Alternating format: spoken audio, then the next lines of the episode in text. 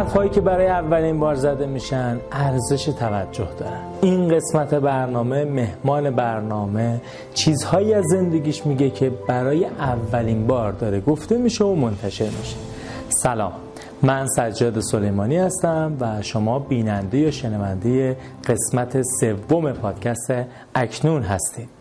مهمان این قسمت برنامه دکتر مصطفی مرشدیه. مصطفی از دانشجویان قدیم دانشگاه شریفه که نهایتا دی بی ای خودش رو پنج سال قبل از کالیفرنیای آمریکا می‌گیره. رئیس هیئت مدیره گروه رسیسه و شرکت ها و استارتاپ های زیر مجموعه متفاوت داره. مثلا کوفاندر اخبار رسمی هم بوده. کسی که زیر چهل سال کارخوندار میشه و این مجموعه ها رو داره بزرگترین دارایی خودش رو چیز دیگری می‌دونه که در فضای تبلیغات و موفقیت و شهرت امروز خیلی به چشم نمیاد. مهمترین کاری که مصطفی این روزها داره انجام میده تحول دیجیتاله. چه در عرصه فردی و چه در عرصه سازمانی. کسی که برای تحول دیجیتال لازمه یک نگاهی هم به آینده داشته باشه. این آدم چطور می‌بینه؟ دنیا رو چطور تحلیل می‌کنه؟ چه فیلم هایی نگاه می‌کنه و چه کتاب هایی می‌خونه و روند زندگیش چی بوده؟ در سومین قسمت پادکست اکنون مصطفی زندگی خودش رو در چهار پرده تقسیم بندی کرده و از دوران نوجوانیش با ما تا امروز رو مرور می‌کنه. خب کافیه. حالا بریم سراغ تماشای این قسمت. به قسمت سوم پادکست اکنون خوش آمدید. مهمان برنامه دکتر مصطفی مرشدی میهمان برنامه هستند و قرار با هم یک گفتگوی خوب داشته باشیم. مصطفی جون می‌خوان یک معرفی خودتون داشته باشیم سلام و عرض ادب دارم خدمت شما و کسانی که صدای منو میشنون یا تصویر منو می‌بینن. یکی از کارهای سخت تو زندگی برای من معرفی کردنه و به خاطر اینکه کارهای زیادی کردم یک معرفی رزومه خب دارم که تحصیلاتم رو توش عنوان کردم و سمت حالا آخرین سمتی که داشتم. ولی کلا پیشنهادم اینه که تو این پادکست اجازه بدین که در ابتدا من خودم معرفی نکنم و تا انتها با هم بریم. قطعا کسایی که گوش میدن درکی از یا شناختی از من خواهند داشت که به جرات می‌خوام بگم که تویش رزومه و معرفی تا حالا گفته نشده. بسیار خوب. خب اگه اینجوریه یه جو دیگه من سوال بپرسم. کسی که الان خودش معرفی نکرده چه کتابایی می‌خونه؟ از کتابا به من بگو. ببین من مطالعاتم تو دو سه تا در واقع میشه تو سه تا حوزه می‌تونم دسته بندی کنم. یه حوزه مطالعاتم مطالعات تخصصیه. بیشتر در حوزه مدیریت سازمان و یک حوزه در واقع علاقه خودم که بحث معامله گری و تحلیلگری هست تو بازارهای مالی هست. تو این کتگوری اول تو این دسته اول یه کتابی که اخیرا خوندم و به نظرم میاد که کسایی که تو حوزه تحول و مدیریت و مخصوصا تغییر دارن کار می‌کنن حتما باید بخونن. کتابی هست به نام Beyond Performance 2 ورژن دوم در واقع کتاب فراتر از عمل کرد هست. نویسندگان این کتاب دو تا از کوفاندرهای مکنزی شرکت مشاوره مکنزی هست. و داستان آشنا شده من با این کتاب این هست که خب من راجع به تحول دیجیتالی کتابی رو ترجمه کردم و مطالعات زیادی داشتم. تعداد مشاوره تو سازمان های مختلف هم داشتم. برخلاف اون چیزی که فکر می‌کنید تو حوزه تحول دیجیتال که شما راجع به تکنولوژی دارین صحبت می‌کنید شما راجع به مدیریت و استراتژی دارین صحبت می‌کنید. و وقتی وارد گود تحول دیجیتال میشین اون چیزی که آزاردهنده است و باعث فیل شدن و شکست میشه مدیریت تغییره. این کتاب بیان پرفورمنس 2 که متاسفانه فارسی هنوز نداره یه سال اومده به بازار از آمازون خریداری کردم. راجع به همینه یک متدولوژی برای تغییر تو سازمان میده. و اساسا بحث تغییر چه در حوزه فردی و چه در حوزه سازمان؟ یکی از مسائل کلیدی و بحرانی امروز جهانه در عصر دیجیتال. شما خودتون هم فعالیتی که داری من رصد کردم تو همین حوزه تغییر فردی است. این کتاب بیان پرفورمنس تو راجع به تغییر سازمانی است. من این رو خوندم حتی چند جا تدریسش کردم و متدش رو امسال برنامه دارم توی یکی از سازمان ها پیاده سازی کنم. این یکی بود. تو حوزه تحلیلگری کتاب خیلی خوب خوندم. دوستانی که تو حوزه بازارهای مالی هم به نام تحلیلگری مخالف معامله گری برعکس گفتم ببخشید. معامله گری مخالف تحلیل گری یعنی ما تو بازار یه سری تحلیلگر داریم یک سری معامله گر تحلیلگر کسیه که فقط چارت و قیمت و اینها رو تحلیل می‌کنه. معامله گر کسی که به لحاظ روانشناسی و مدیریت سرمایه توانمند. حوزه تخصصی رو بذاریم کنار. بریم حوزه دومی که من مطالعه می‌کنم حوزه های روانشناسی خودشناسی و حتی خودیاریه. ببین تو حوزه مثلا روانشناسی به نظر من کتاب های تاریخ و اقتصاد هم تو این کتگوری هن. مثلا کتاب کج رفتاری رو خوندم کتاب فوق العاده ایه ارزم حضور کتاب مثلا شهریار مال ماکیاولی رو خوندم. خود کتاب شهریار یک کتاب عجیب غریبیه. 500 سال پیش مثلا نوشته شده. و ماکیاولی آدم فوق العاده بدنامیه. یعنی حتی تو کسایی که دیدگاه ماکیاولی رو دارن می‌خوام به هم ناسزا بگم میگم ماکیاولیست. یعنی به همون مکتبی که باور دارن. کتاب ماکیاولی در گذر زمان تو 400 500 سال اتفاقی عجیبی براش افتاده یعنی اول شیطانی بوده آتش می‌زدن بعد شده راهنما و الان در قرن 21 یک نقل قولی بود که من الان خاطرم نیست کی گفته ولی یکی از آدمای نویسنده سرشناس گفته. گفته هر کسی که marketing می‌خواد بکنه در عصر قرن 21 باید این کتاب رو بخونه. و یه چیز دیگه راجع به کتاب شهریار بگم که این کتاب قرار نبوده چاپ بشه. توی تاریخی که حالا می‌خونید یه جایی ماکیاولی از حکومت کنار گذاشته میشه. یک سلطنت خاندان جدیدی میاد. فکر کنم مدیچیا میان سر کار. و این می‌خواست دل اون شاه رو به دست بیاره که دوباره برگرده تو دربار. و کار بگیره. بعد میاد اونجا تکنیک های کشورداری و سلطنتداری رو میشماره که الان حتی مستاقش همین الان تو جامعه ما و در جهان شما می‌تونید اینها رو پیدا کنید. باز کتابه دیگه که تو این حوزه هست مثلا بحث قدرت هوش هیجانی رو خوندم. خیلی کتاب به نظرم لازمی هست که داشته باشیم. منحنی دوم رو خوندم از چارلز هندی کتاب اینم فوق است. انسان در جستجوی معنا اینها رو کتابایی بوده که تو این حوزه خوندم. حتی کتابای خودیاری مثلا مال ناپل اون هیل بیاندیشید ثروتمند شوین یا اسرار ذهن ثروتمند مال آقای اکر یا کتابای از این دست دید اقتصادی یه سریاشو خلاصه ها رو می‌خونم. اینا میره تو بحث روانشناسی اینا همه روانشناسی خودشناسی و خودیاری. دو شاخه. فعلا مال تخصصی روانشناسی خودیاری. روانشناسی. دسته سوم رمانه. رمان و داستانه.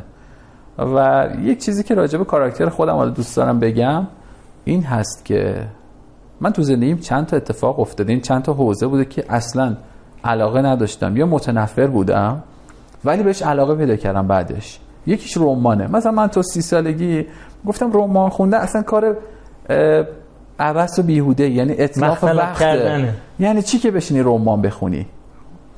ولی الان یعنی دهه سی تا چهل به شدت رمان البته گوش میدم گوش دادن رو به فیلم دیدن حتی ترجیح میدم رمان هایی که فیلم داره. خاطر اینکه باز فضا رو خودت می‌تونی تصویر کنی. ولی خیلی رمان گوش دادم توی مدت. مثلا از تاریخی گوش دادم مثل دزیره رمان جذابی اگه دوست دارید مثلا ناپل اون داستاناشو بدونید. بعد کرونا شروع شد تا اون خوندم دیدم چقدر مثلا همپوشانی داره رفتار مردم تو اون رمان. 100 سال تنهایی گابریل گارسیا مارکز رو خوندم. شما مثلا اونو می‌خونی می‌بینی مثلا تو اون دوران چقدر بدبختی بوده. چون یه موقعهایی ما فکر می‌کنیم که الان خیلی بدبختیم خیلی شرایط زندگیمون بده. اینا رو که می‌خونیم می‌بینیم که نه اصلا این شکلی هم نیست. ارزم بزرگ دیگه مثلا کجا میشنوی؟ کجا میشنوی؟ اپلیکیشناشو بگم. آره مثلا من برای من جالب بدونم که تو کجا میشنوی. من می‌خوانم خب کتاب می‌گیرم می‌خونم. درسته. میشنوی؟ کجا میشنوی که حال خوب بهت میده تمام اپلیکیشن های فروش کتاب صوتی. اصلا تو گوشیم یه دونه folder دارم به نام شنیدنی ها همه رو دارم. مثلا طاقچه رو دارم فیدیبو رو دارم کتابراه رو دارم Castbox رو دارم نوار رو دارم. حتی ایران صدا مال رادیو کشور رو دارم. همه همه رو گوش می‌کنم این یعنی همه تخصصی میشنوی. آره این رمان گوش دادن توی time های خاصی که نمی‌تونم مطالعه کنم هم حتما رمان گوش میدم. خب شاخه بعدی. دوست داری بگی باز اسم کتاب آره بگی؟ هنوز کتاب دارم. بگو بگو. مثلا برادران کارامازوف رو گوش دادم و حیف شد که واقعا این جلد دومش نیومد. خیلی مرشد مارگاریتا رو گوش دادم برام جذاب بود. و حالا تو همین رمانات علاقه خاصم بحثای جنایی و رمزآلود و این شکلی. مثلا یه دونه بیمار خاموش رو باز گوش دادم تو اون حوزه. یه کتاب یکی خوندم رمان ایرانیه ولی همین جنایی و رمزآلوده به نام روانپریش خوب. یه حوزه دیگه هم که حالا تو حوزه های اجتماعی نگاه می‌کنم خیلی ترجمان علوم انسانیه. این رو من به دوستانی که فکر می‌کنن اندیشه دارن این اندیشمندن و دغدغه دارن توصیه می‌کنم ترجمان علوم انسانی رو هم, وبسایتش هست هم خودم ترجمان معروفه. بله و ترجمان علوم انسانی اسم کاملش. بله. فصلنامه داره کتابای خوبی داده مثلا بازداشتگاه صورتی رو داده علیه تربیت فرزند رو داده من اونو برای تربیت بچه خودم مثلا خیلی کانسپتش به ذهن من نزدیک بود. احمق می‌کنن فقر احمد احمق می‌کند بله. من که- فصلنامه‌شو عضوم اه، فصل به فصل برام پست میشه. بله منم دارم عضوم و اتفاقا مثلا خ- توی ترجمان خیلی از حرفایی که شاید یه قسمت از حرفایی که امروز می‌زنم اه، با مقاله های ترجمان الهام بگیرم مثلا یه حرفایی رو خدمتتون بگم. کلا تو این سه تا حوزه من می‌خونم و گوش می‌کنم. شاخه دیگه هم هست؟ این رو مالی تخصصی روانشناسی رمان چیز دیگه هم هست؟ حالا خود اون روانشناسی مثلا اقتصاد توشه تاریخ توشه چون تاریخ هم آه، به-. بله مثلا کتاب آقای یوال حراری کتابش هر تا کتابش رو حتی کتاب چهارم به نام پول داره اونو صوتیش رو گوش دادم اونم تو همین کتگوری یعنی هر آنچه که به شما کمک می‌کنه که از گذشته بدونی از خودت درون خودت بدونی و حتی اونایی که به تو انرژی انگیزه میده. مثلا خیلی کتابا رو کتاب مثلا آقای ناپلون هیلو. ببینه خودیاریه. حتی یکی از چیزایی که باز بعدم میومد می‌گفتم همین کتابای زرد خودیاریه.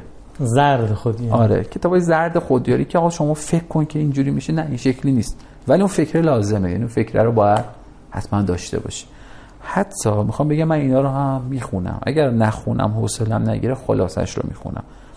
یه اپلیکیشنی هست به نام بوک اپو بوک اپو. آره. بوک اپو نوشته میشه. خلاصه رو اونجا می‌خونم. هم میشه خوند هم میشه گوش داد. یک تصویری دیدم. به نظر من خیلی قشنگ تلفیق ریاضی و شعر بود. یک نمودار سینوسی بود. بعد روش نوشته بود دائما یکسان نباشد حال دوران. غم مخور. خب. یعنی روزگار اینجوری. حتی شما تو حوزه خودیاری و اون انرژی و انگیزه یه time ایی هست که انرژیت میفته. برای همه میفته. برای کارآفرین میفته. برای آدم عادی هم میفته. بعد اونجا که شما اومدی تو دره ناامیدی باید بتونی خودت رو بکشی بالا. یه وقتا همین کتابای زرد خودیاری هم ممکنه کمک کنه. خب خب شروع متفاوتی بود. ما اول. از زندگی شروع می‌کنیم ولی الان من اون سال آخر اول پرسیدم که چی می‌خونی؟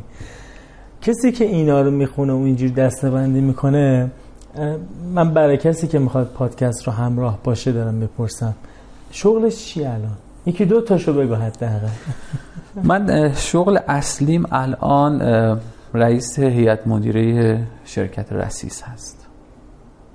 شرکت رسیس هلدینگ بیشتر تا شرکت؟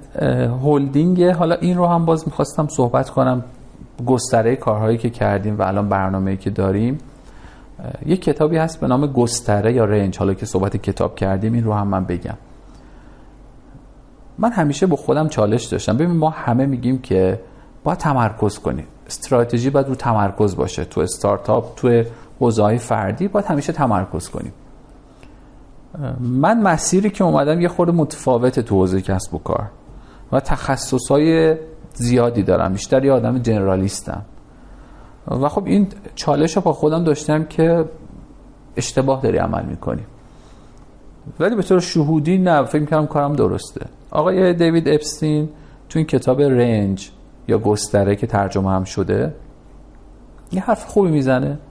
میگه که ما قبلا فکر می‌کردیم قبلا فکر می‌کردیم حالا تو context business هم اینجوری بوده. مثلا دهه 1980 1990 تمرکز بوده. ولی وارد عصر دیجیتال که شدیم میگه که آقا شما باید بری حوزه های مختلف رو تست کنی. وقتی اینها رو تست کردی اونی که بهش علاقه داری روش متمرکز این فرق می‌کنه با اینی که شما از ابتدا بری روی حوزه متمرکز چی؟ کلی انرژی و وقت بذاری و آخرش بفهمی که به دردت نمیخورده یا اینو نمی‌خواستی یا دوست نداشتی. به خاطر همین من شاید از اون مسیر گستره شروع کردم. شرکت خیلی زیادی استارتاپ های خیلی زیادی ولی الان متمرکز شدم تا حدودی. خب از کجا این گستردگیشون؟ به دو سه تاشو بگو. مثلا الان من رسیس رو رفتم دیدم سیم خاردار تولید می‌کنه فنس تولید می‌کنه دکل مخابراتی کارش هست. از این ور توی استارتاپ ها بودی بله. و حالا جای دیگه. از این ور توی حوزه دیجیتال یعنی همون قطعه دکل مخابراتی فلز خوش رو کار می‌کنه این ور در فضای دیجیتال من دیدم که مثلا برای شرکت ملی پست هم یک دوره درباره تحول دیجیتال و رو به آینده دیجیتال هم صحبت کردیم. بله. این از این. بیا بریم ببینیم از کجا قصه تو شروع شد که به اینجاها رسید. نقطه هاشو پیدا بکنیم. بسیار هم عالی من اگه بخوام شروع کنم در واقع پرده اول داستان من برمیگرده به دوران نوجوانی. من در یه خانواده متوسط به دنیا آمدم. پدر من کارش تراشکاری بود.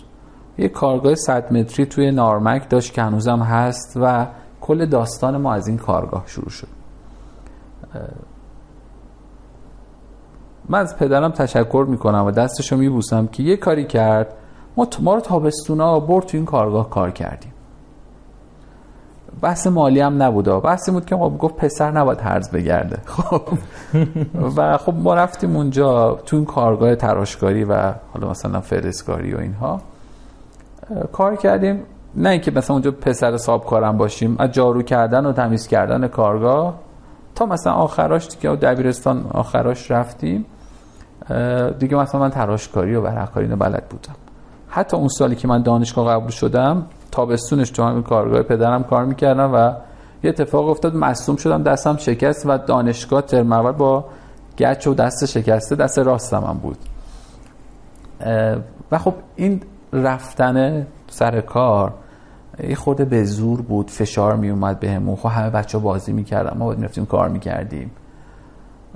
ولی خوب بود. دیدگاه خوبی ایجاد کرد. من سال سوم دبیرستان رکورد فرار مدرسه داشتم. یعنی مثلا اینجوری که به همه میرن دانشگاه من می‌رفتم مدرسه. زنگ دوم می‌رفتم زنگ سوم میومدم بیرون. و خب الان من دبیرستان ها رو نمی‌دونم ولی دوران ما مثلا دوران ما که میگم 22 سال پیشه. دبیرستان پسران زندان بود. هفت و نیم صبح درش میبست دو بعد از باز می‌کرد. من تو اون فضا شما فکر کنید که من رکورد فرار مدرسه داشتم. گذشت و من اومدم پیش دانشگاهی پیش خودم خب اون تایمی هم که ما بودیم خیلی درس مهم بود. الان هم مهمه ولی الان دیدگاه دیگه هم کنارش اومده. اون موقع فقط همین کنکور و درس و دانشگاه بود. من یک مدرسه معمولی می‌رفتم. خودم هم درسم خیلی معمولی بود. توقع مثلا معلمام و دوستام این بود که مثلا من بتونم دانشگاه سراسری شهرستان یه جای دور افتاده قبول شم تا این حد.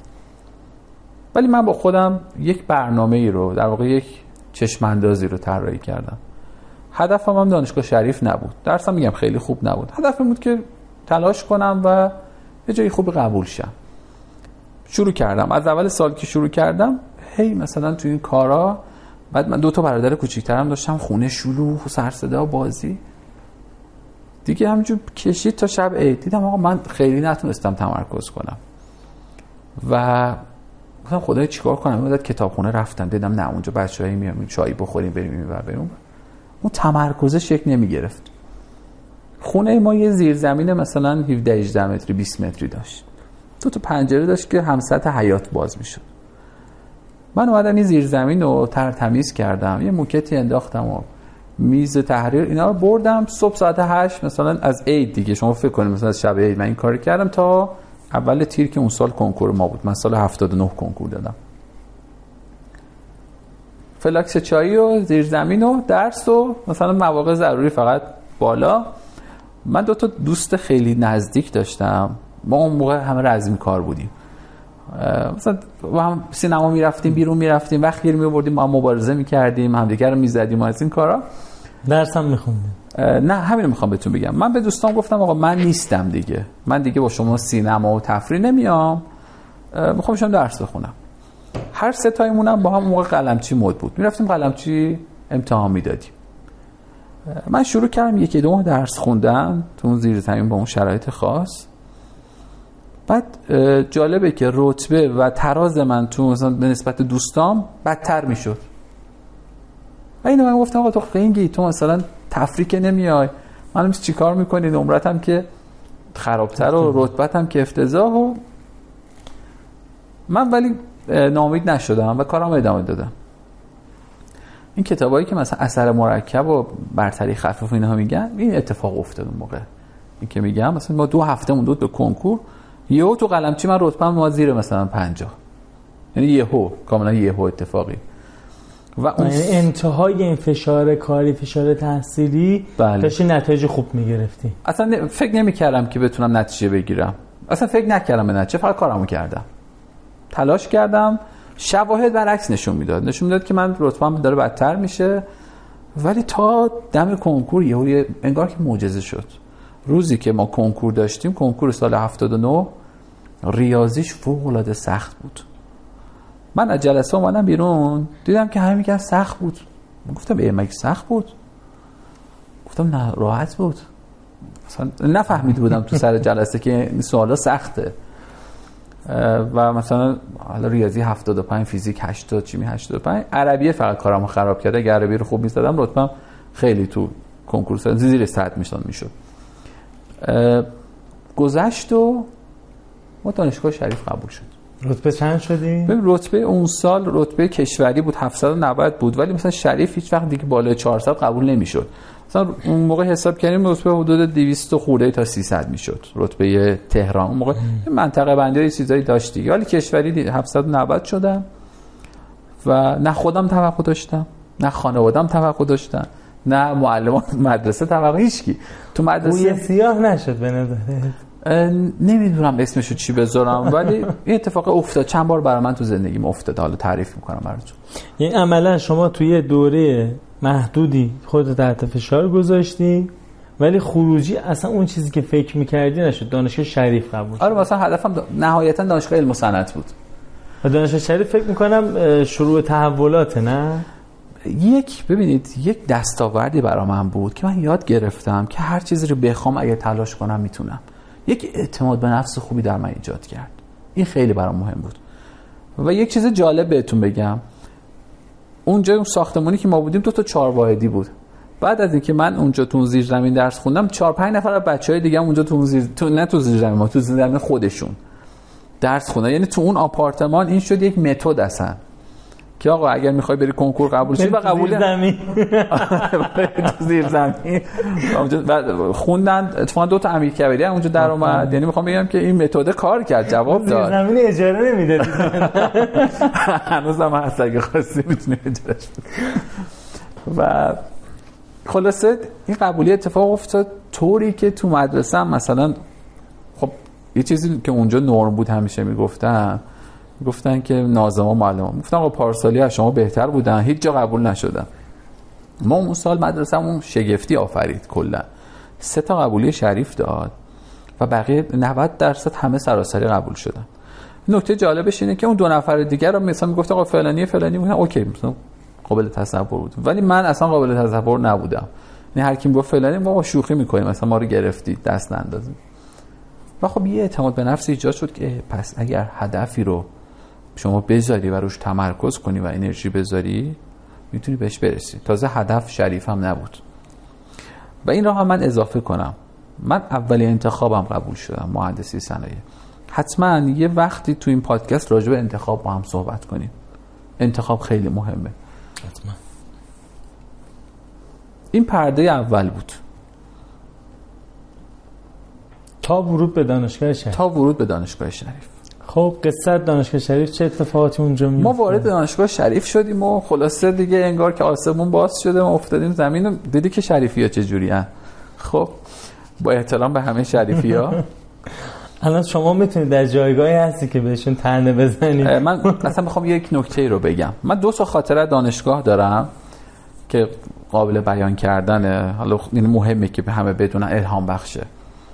یکیش این بود که ما در ترم یک یا ترم دو یادم نیست. فیزیک داشتیم. حالا فیزیک یک بود یا دو خاطرم نیست. یک استادی داشتیم به نام آقای پروفسور اردلان. امیدوارم که اگر هستن حالشون خوب باشه. همونجا که ما تو آسمونا بودیم برای خودمون که شریف قبول شدیم یه روز اومد سر کلاس. نمی‌دونم چی شو قاطی کرد. گفتش که آقا شما فکر کردین که آقا تخم دو زرده کردین اومدین اینجا؟ شما برده های نوینید. مهندسات تو دنیای جدید این صحبت مال سال 79 80 ها. یعنی مال 20 سال پیشه. ولی من حرف رو نفهمیدم. فقط یه گوشه ذهنم موند بعدم فهمیدم. الانم براتون میگم. گفت شما برده های نوینید. توی کشورهای پیشرفته آدم هایی که نخبن میرن علوم انسانی می‌خونن. میرن مدیریت می‌خونن میرن اقتصاد می‌خونن مالی می‌خونن قضاوت می‌خونن وکالت می‌خونن. و شما اگه به عنوان جهان سومی بخوای برید اونجا پذیرش بگیری بهت نمیدن. میگن اساسا این علوم ما علوم شما نیست. ولی پزشکی و مهندسی برو پذیرش بگیر اوکیه. برو استنفورد. برو هاروارد. اصلا مهم نیست. و میگفتش که در کشورهای پیشرفته اینجوری در کشور جهان سوم برعکس آدمای باهوش میان ریاضی و مثلا پزشکی می‌خونن آدمایی که دیگه میمونن میرن انسانی می‌خونن. که من می‌خوام داخل پرانتز بگم که اتفاقا برای کسایی که پدر مادرها هستن و دارن پادکست رو گوش می‌کنن یا می‌بینن حواستون باشه بچه هاتون رو درست راهنمایی کنید.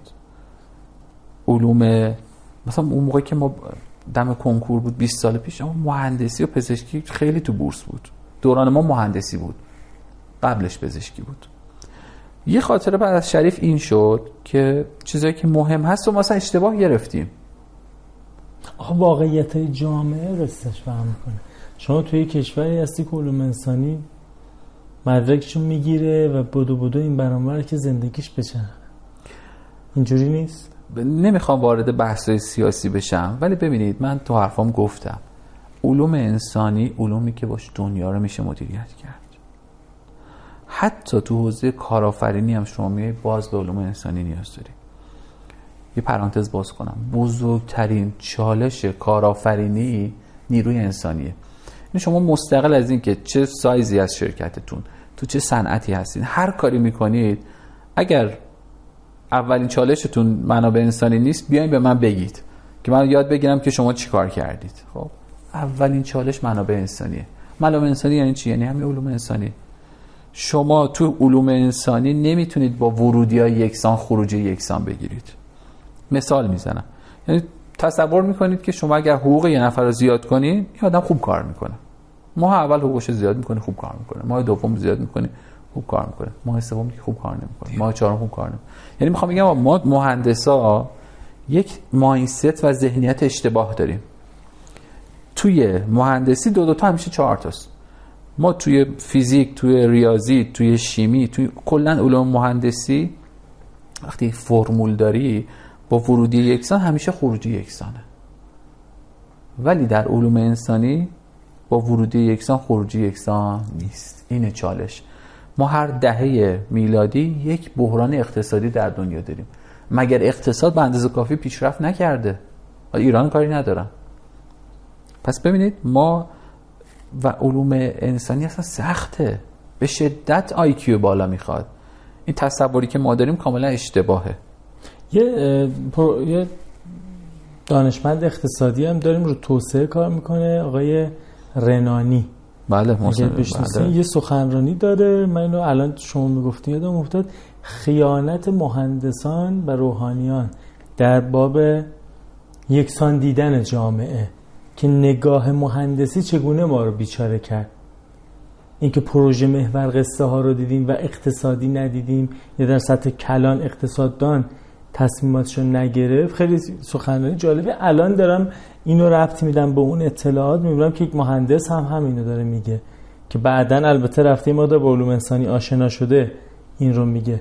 ببین شما اینا مهمتره. یعنی الان چرا شبکه اجتماعی تو دنیا بحران شد؟ چون شرکت ها سبک زندگی رو عوض می‌کنن. دارن ذهنیت ها رو عوض می‌کنن. و با این همیشه جامعه رو مدیریت کرد.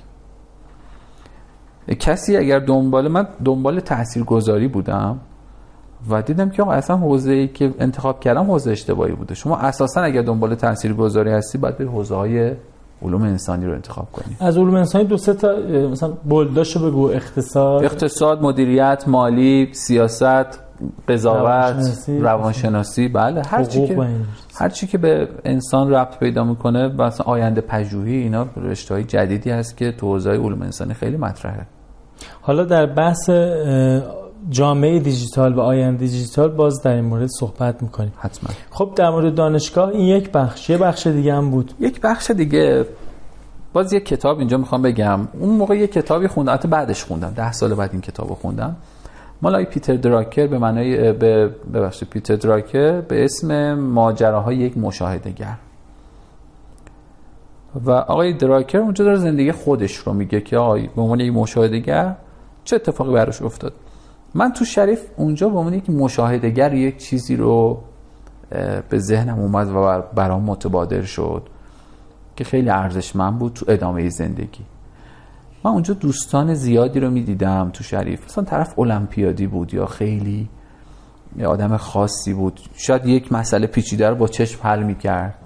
اینقدر ذهنیت های قوی آی های خیلی بالا. و دیدیم که اون آدما توی حوزه مثلا روابط اجتماعی خیلی ضعیفن. اون موقع هوش هیجانی هم نبود. این اسمش رو ما نمی‌دونستیم چیه.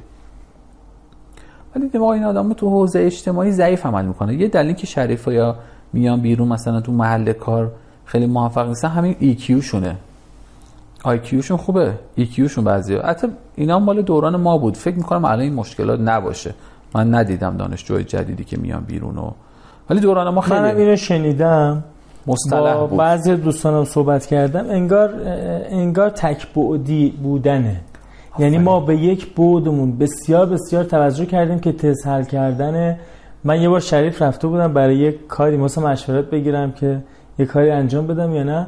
بعد رفتم دم تو برد دانشگاه اون مسائل ریاضی که من با آه و اشک و درد و خونریزی نمی‌تونم حل بکنم این پسر رو برد تون داره می‌رسه بقیه میگن اینجاش نه اینجاش مثلا اینجوریه. ذهنی ها و اون حل من گفتم خدا اینه چرا اینجوریه ولی خب مثلا اون مسئله که من می‌تونستم مثلا در روابط اجتماعی دقیقا من دوستانی داشتم که به من می‌گفتن تو, تو باید تو تیم ما باشی. تو در حرف زدن و کشف آدم ها و ارتباط با آدم ها خیلی موفق تر از مایی و من دقیقا این دعوت روت رو بارها داشتم. از نخبه هایی که استارتاپ های خوب داشتن. می‌گفت ما نمی‌تونیم توسعه بدیم. گفتم چرا؟ پول نیست. میگه پول هست. من نمی‌تونم برم چونه بزنم حرف بزنم آدم پیدا کنم بیارم. تو بیا تو تیم ما فقط این مخشو به بگیر. یعنی من هم بارها به این در حد تجربیات فردی و خوانده ها و شنیده ها این رو تا این حد درک کردم. دقیقا. ببین اونجا من یاد گرفتم که آدم تک بودی به درد نمی‌خوره. تو همون شریف که مشاهدات من همین بود. که آدمی که آدم کاملی آدم به درد بخوریه مسافرتشو میره ورزش می‌کنه ساز می‌زنه کار می‌کنه خانوادهشو داره به همه چی توجه می‌کنه. که فقط درس بخونی که به درد نمی‌خوره. این روی کرد برای من اونجا شکل گرفت. و من اونجا یاد گرفتی متوجه شدی؟ به طور شهودی ب... یعنی حس کردم که آقا این کمه یه چیزش کمه. بعد این کارا رو بکنید. سعی کردم همین کارا رو بکنم. مثلا رفتم ساز زدم رفتم ورزش کردم کار کردم همزمان فقط درس نخوندم. خانواده مسافرت همه کارا رو کردم. دوستا دوست آره دوست به اندازه کافی روابط اجتماعی مختلف. حالا اینها رو اونجا یاد گرفتم که داشته باشم. اتفاقی که افتاد حالا می‌خوام برم تو حوزه کاری. من تا قبل دانشگاه نوجوانی قبل دانشگاه گفتیم. دانشگاه, دانشگاه رو که بقیش درس بود دیگه. بقیش نه نه. اتفاقا نه از داریم رد میشیم ازش؟ توی دوران دانشگاه نه هنوز تو دانشگاهی. دانشگاهی. ولی از دانشگاه دیگه چیزی ندارم بگم. دیگه می‌خوام برم ساید کار تو دانشگاه. قصه اما توی دانشگاه تو دانشگاه تو دوران بله. ولی بود کارشو می‌خوام دوران لیسانس که من می‌دونم قصه های کاری تو ریشه های کاری تو دانشگاه شکل گرفت. دقیقاً همینطوره. اونجا ریشه دووندی. همینطوره. من که تا کار تا اون موقع یعنی تا قبل دانشگاه کارگاه پدرم می‌رفتم حالا می‌رفتم کارخونه عموم یا کارخونه های دیگه و می‌رفتم اونجا کارآموزی تابستونا یا time ایی که وقت داشتم. بعد من اساسا آدمیم که خیلی ایده میدم. و حرفی که معمولا میشنیدم و این حرف رو خیلی شنیدم حالا این که دارم میگم الان من 19 سالمه ها 20 سالمه این سنم خیلی پایین. حرفی که می‌زدم بود که یعنی حرفی که میشنیدم این بود که آقا تو هنوز بچه ای تو تجربه کافی نداری تو خیلی هنوز باید پای کار وایسی و این حرفا. منم گفتم که آقا یعنی دو سه سال یک دو سال این حرفا رو شنیدم. گفتم آقا جمعش کنید. یعنی چی که تو بچه ای باید پای کار وایسی؟ حرف ایده ایده خوبیه بعد انجام بدی. الان که review می‌کنم میگم که خب ممکنه اونا درست گفتن. شاید اصلا نحوه مذاکره و فن بیان من هم ایراد داشته. این متقاعد کننده نبوده به اندازه کافی که این کار انجام شه. present که یکی از مهارت های نرمیه که ما تو عصر دیجیتال بهش احتیاج داریم. به هر صورت من آدم مغرور و کل شق حالا مثلا دانشگاه شریف هم گفتم آقا من نمیام دیگه با شما کار کنم. حالا مثلا این کار که اتفاق هم قرار بیفته اونا هم گفتم باش شما بفرما اگه ارزه داری برو جای دیگه کار کن. نشون بده. اگه فکر می‌کنی آره اگه فکر می‌کنی که بابای من اینو بهم میگم فکر می‌کنی خیلی حالته. برو اجرا کن. و من این کارو کردم.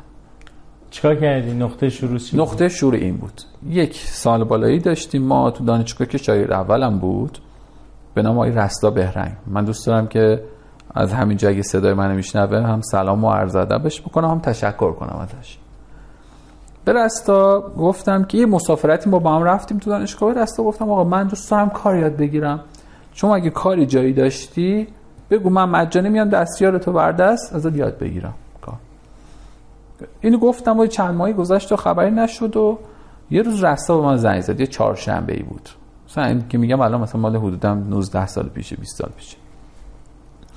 زنگ زد و گفتی گفتی یه جایی برای کنس پروژه آدم می‌خوان تو میری؟ گفتم شما خودت هستی اونجا؟ گفتش که نه من که نیستم خودت باید بری. گفتم ما من هیچی بلد نیستم. حالا مثلا تو دانشگاه فعلا ریاضی فیزیک و دیفرانسیل و درسای عمومی رو خوندیم. هم درسای تخصصی مهندس صنایع رو هنوز ما اونجا نخونده بودیم. گفتم بابا من بلد نیستم که اینا رو. گفت حالا تو برو صحبت کن.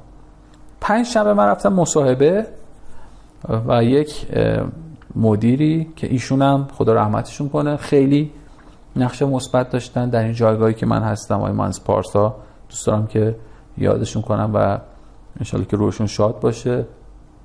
ایشون خیلی بچه شریف کلا دوست داشت. دم گفتی شریفی استخدام می‌کرد.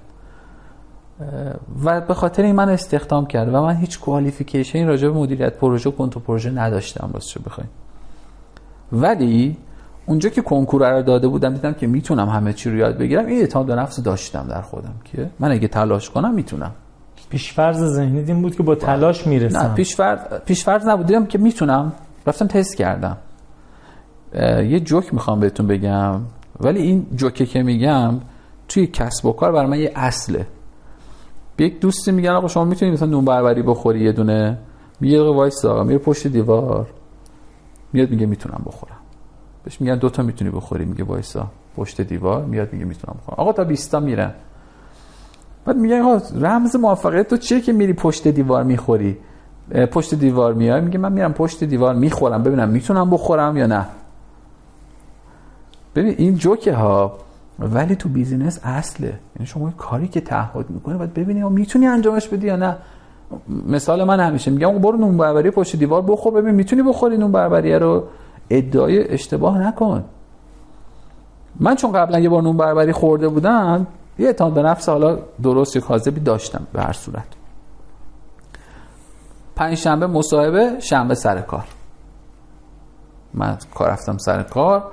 حقوق خوبی هم داشتم اون موقع. مثلا حقوقی که من سال سوم بودم اون موقع تو دانشگاه حقوقی که می‌گرفتم فارغ تحصیل ساعتیش من چون حقوق می‌گرفتم.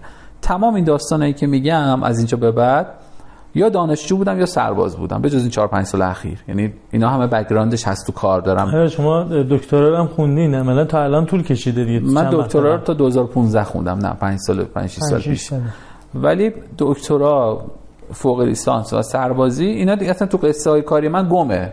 یعنی تعریف می‌کنم شما بدونی که آقا تو background این کارا داره انجام میشه. یعنی من یا سربازم یا دارم درس می‌خونم ضمن که business هم دارم جلو می‌برم. میشه در کنار. الان می‌خوام یه پس رو بگیم بعد بریم. پس میشه. دانشجو بود و سرباز بود. این کارا رو هم کرد. بله. حالا بریم ببینیم اون کارا چی اصلا این کارا رو می‌کردم کنارش دانشجو سربازم همون بودم. دیگه. اون قصه اون بخش چون خیلی مهمه. ببین تو داری به بخشی می‌پردازی که خیلی حالا ممکنه پادکست بشنون یا جای دیگه شنیده باشن بهانه این که من دانشجو بودم وقت نمی کردم یا این جور چیزا رو میارن و از اون بخشی کم می‌کنن. اصلا بهانه می‌خوام ببینم اونجوری چه جوری رفتی جلو؟ اون با کیفیت بریم جلو. خب به اینجا رسیدیم که آقای مهندس پارسا گفته شنبه به سر کار. شنبه شد و ما رفتیم سر کار. میگم دانشجو من پارت تایمه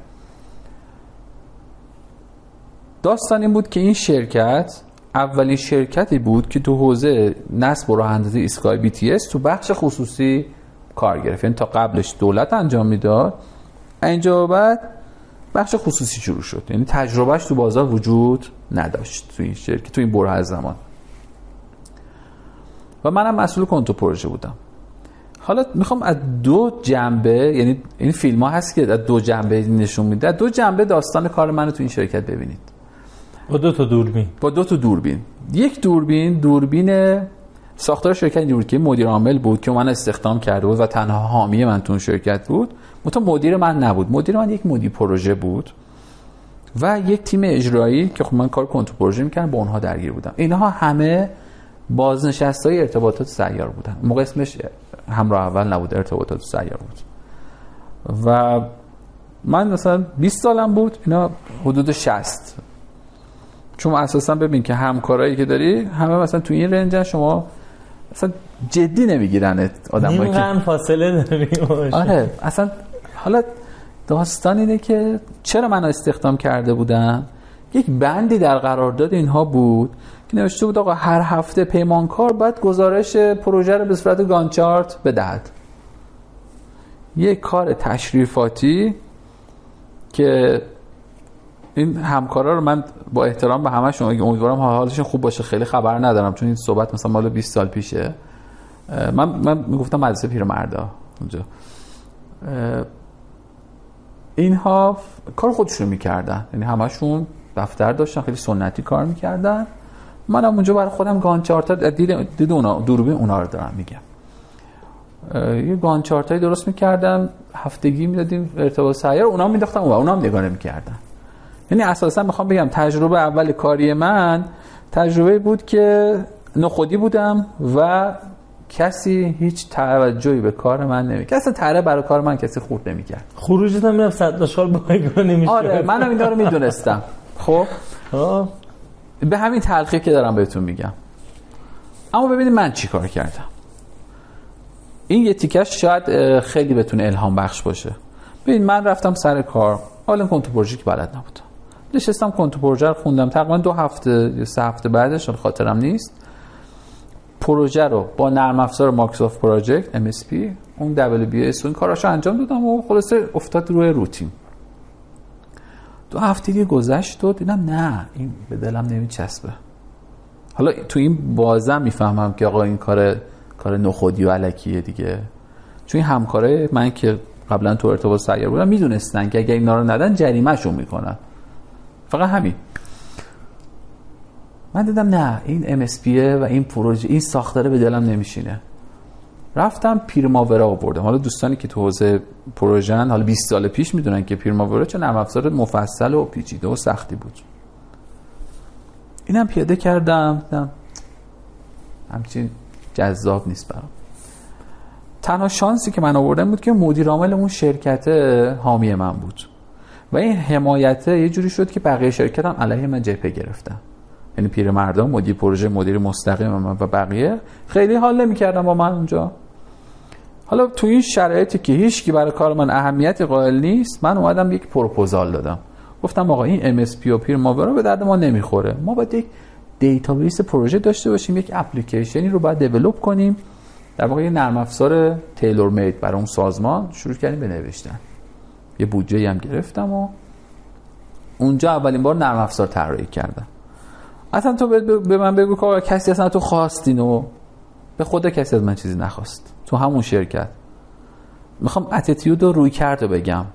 مهمم نبود انجام بدی یعنی اصلا کسی نخودی نخودی بودم. اصلا کسی حساب نمی‌کرد. گفتم آقا میاد اینجا دانشجو بازی می‌کنه میره. از دوربین اونا. دوربین من ولی بحث کاملا جدی بود. و حالا می‌خوام بهتون میگم که چه اتفاقای جالبی افتاد در ادامه. آقا من این نرم افزارا نوشتم و مدرسه پیرمردا رو بسیج کردیم. بهشون کامپیوتر یاد بدیم که بیان data هاشون رو تو این نرم افزار یک application client server بود. موقع cloud و اینا اصلا نبود. صحبت سال 82 مثلا. ما این نرم افزاره رو درست کردیم و تو شرکت و این همکارای من توش میمونه دیتا وارد می‌کردم من اونجا آخرش تق تق چارت کلیک می‌کردم و گزارش های همه جور گزارش از پروژه می‌گرفتم. مدیر مستقیم من که مدیر پروژه بود خب هم یه جورایی چون مدیر عامل حامی من بود یه خورده خوشش نمیومد هم که یه روی کرده سنتی داشت. مثلا هر کی صبح زود خودش که خواب نداشت از اونجا بود. هر کی صبح زود می اومد مثلا اون روز عزیزش بود. هر کی دیرتر می اومد هشت اونور می اومد مغضوب بود. من دانشجو که ظهر رو بعد از ظهر می‌رفتم. ببین می‌رفتم سر کار. مثلا روزی دو بار شخصیت منو خورد نمی‌کرد شب نمی‌شد. الان شما به نیروی کار میگی بالا ششت ابرو قرن می‌کنه میره. من با مدیری کار به بچه خودم میگم به همه میگم. یا من با مدیری کار کردم که شما یه هفته باش کار نمی‌کنید. من با 14 ماه کار کردم. آخر اون رفت شرکت. من موندم. یعنی اصلا کوتاه نیومدم اصلا نخواستم که کم بیارم. با اون سرسختیه باعث شد که به جای خوبی برسم. حالا شما فکر کن که من یک سه 14 ماه تو این شرکت بودم. همه این کارا رو کردم هیچ کم حسابت نمی‌کنه. یه روز یادمه که چند روز امتحان داشتم نرفتم سر کار. اومدم این مدیر پروژه من صدا کرد گفت آقا یا تا یه صد دیگه گزارش پروژه رو رو میز من می‌ذاری اخراجی؟ من سعی رفتم با این همکارام. فقط دیتا پروژه بروز و اومد پرینت تف تف گوشم و بشو ببین فهمیدم که لذت برد ولی نگفتی چی. کار بر سر کارت. و مثلا همچین مدیری همچین فضایی رو کار کردم. حالا شما سختگیری اونجاها ناامیدت نمی‌کرد؟ فضاییه که الان شاید خیلی دارن تجربهش می‌کنن. ببین شما یا به کارت ایمان داری یا نداری یا به خودت ایمان داری یا نداری. اگه یه آدمی حتی مثلا میام تا به یه نفر میگه بالش شده ابرو میگه من نمیام سر کار. منم معمولا میگم آقا به سلامت. حالا تازه مثلا ما هیچ وقت من توی اکوسیستم کاری خودم هر آنچه که صحبت می‌کنیم راجع به شخصیت طرف نیست راجع به کار طرف. چون دو تا جدا جداست با هم دیگه یعنی اینا رو باید تفکیک کنیم. ولی نیروها متوقع من میگم اونجا کسی اصلا برای کار من اهمیتی اساسا قائل نبود و من این همه کار کردم. حالا می‌خوام بهتون بگم که ببینید چه اتفاقی افتاد. یه پرانتز اینجا باز کنم. یک فرصتی به من رو آورد که من مترصد این فرصت بودم. یعنی نمی‌دونستم چیه ولی کارم رو انجام دادم. خودم رو در معرض قرار دادم. ببین خیلی خودشون در معرض کار قرار نمیدن.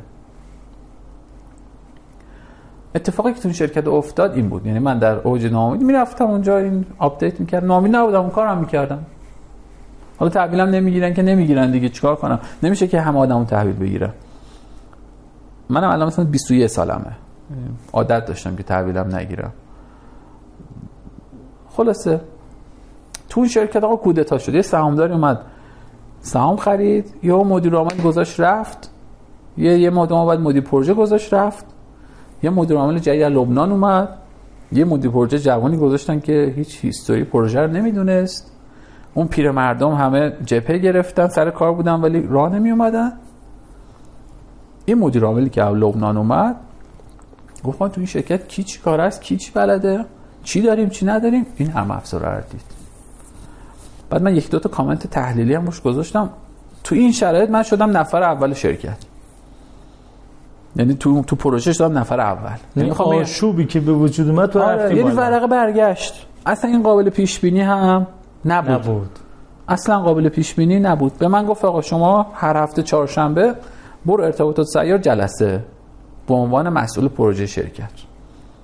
یعنی منی که تا قبلش تو شرکت نخودی بودم. آره نخودی بودم و تره برای کار من اساس اصلا من می اومدم شرکت همکارم اه بازی اومد مثلا اومده میگه آقا مثلا این اطلاعات رو بریزین تو سیستم. فقط چون مدیر عامل پشتم بود مدیر پروژه خیلی خوب قصه داره دیگه. آره مدیر پروژه گذاشت رفت. و من می‌رفتم چهارشنبه ها ارتباط سعی جلسه با کسایی که مثلا تو تلویزیون نشونشون می‌دادم خب برای من خیلی موفقیت بزرگی بود تو اون شرکت. گذشت تو یه مدتی ما رفتیم جلسات و یه روزی رسید به این داستان که اومدن شرکت رو جریمه کنم به خاطر تأخیرا. گذشت یه تیمی اومده. تو اون جلسه یکی از معاونه اصلا دست راست مدیر عامل وقت ارتباط سیارم اومد. آقا می‌گفتن آقا شما تو مثلا فلان سایت اینقدر جریمه باید بدید. من یه زونکنی داشتم باز می‌کردم ریپورت اون سایت. گفتم نه به خاطر این این این شما نمی‌تونید ما رو جریمه کنیم ما این نامه رو دادیم. این تاریخ اینجوری شده مجوزش مثلا هیستوری بعد وسط جلسه یارو کلافه شد. گفت اینا چیه که ما هر چی به تو میگیم تو یه چیزی در میاری از آستینت و نمی‌ذاری ما کارمون بکنیم. گفتم که من یک سیستم کنترل پروژه دارم تو شرکت و ال بله فلان این شکلی مختصات رو داره گفتش که من میام شرکت تو اینو ببینم. این چیه؟ می‌خوام سیستم رو ببینم. ببین بازم فلش بک می‌ذارم. این سیستمی بوده که نه کسی از من خواست نه کسی به من بابتش جایزه داد نه کسی براش اصلا اهمیتی داشت هیچی. مهم نبود به وجود هیچی بیاد. هیچی.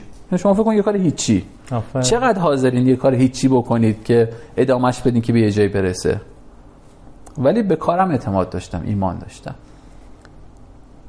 اومدم شرکت به این همکارام گفتم خب اینو بازنشسته هم سازمان بودن. گفتم آقا فلانی قرار بیاد اینجا اینو ببینه. نیست نرم افزارم براشون شوخی بود؟ گفتم باز به من خندیدم گفتم برو بابا ما طول خدمتمون سه بار ندیدیم. این می‌خواد بیاد اینجا چی مثلا اینو ببینه. ها ها ها. من ناراحت شدم. گفتم خلا یا میاد یا نمیاد دیگه. چه اهمیتی داره؟ من کار خودم می‌کنم. آقا طرف پشت اومد. با ده نفر آدم. و ما انداختیم مثلا پروژکتور رو دیوار رو توضیح دادیم و اینا. و دو ماه بعد ارتباط سیار یک مناقصه گذاشت با مختصات همین سیستم. و ما هم شرکت کردیم. دوم شدیم. شرکت اول مال قیمت اشتباه داده بود بعد نتونست خلیت شد. ولی انیوی می‌خوام یه من نرم افزاری درست کردم که مورد توجه همراه اول قرار گرفت برای پروژه هاش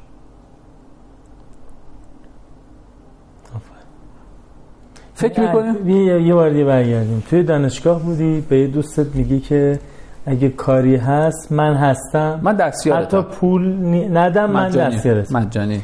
بعد میگه که برو اونجا. میگه میگه تو نمیای؟ میگه من نمی... من نمیام. تنهایی باید بریم. میری اونجا بعد به عنوان یه پسر 19 ساله 20 ساله نخودی تو شرکت برای خودت داری میای میری قدیمی ها میگن از این دانشجوهاست که کلش بوی قرمه سبزی میده.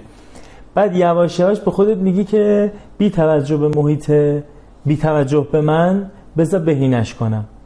نرم افزار موجود استفاده می‌کنی. نمیشه میای نرم افزار انحصاری ایجاد می‌کنی. بازم خیلی مهم نیست که این نرم افزار هست یا نه.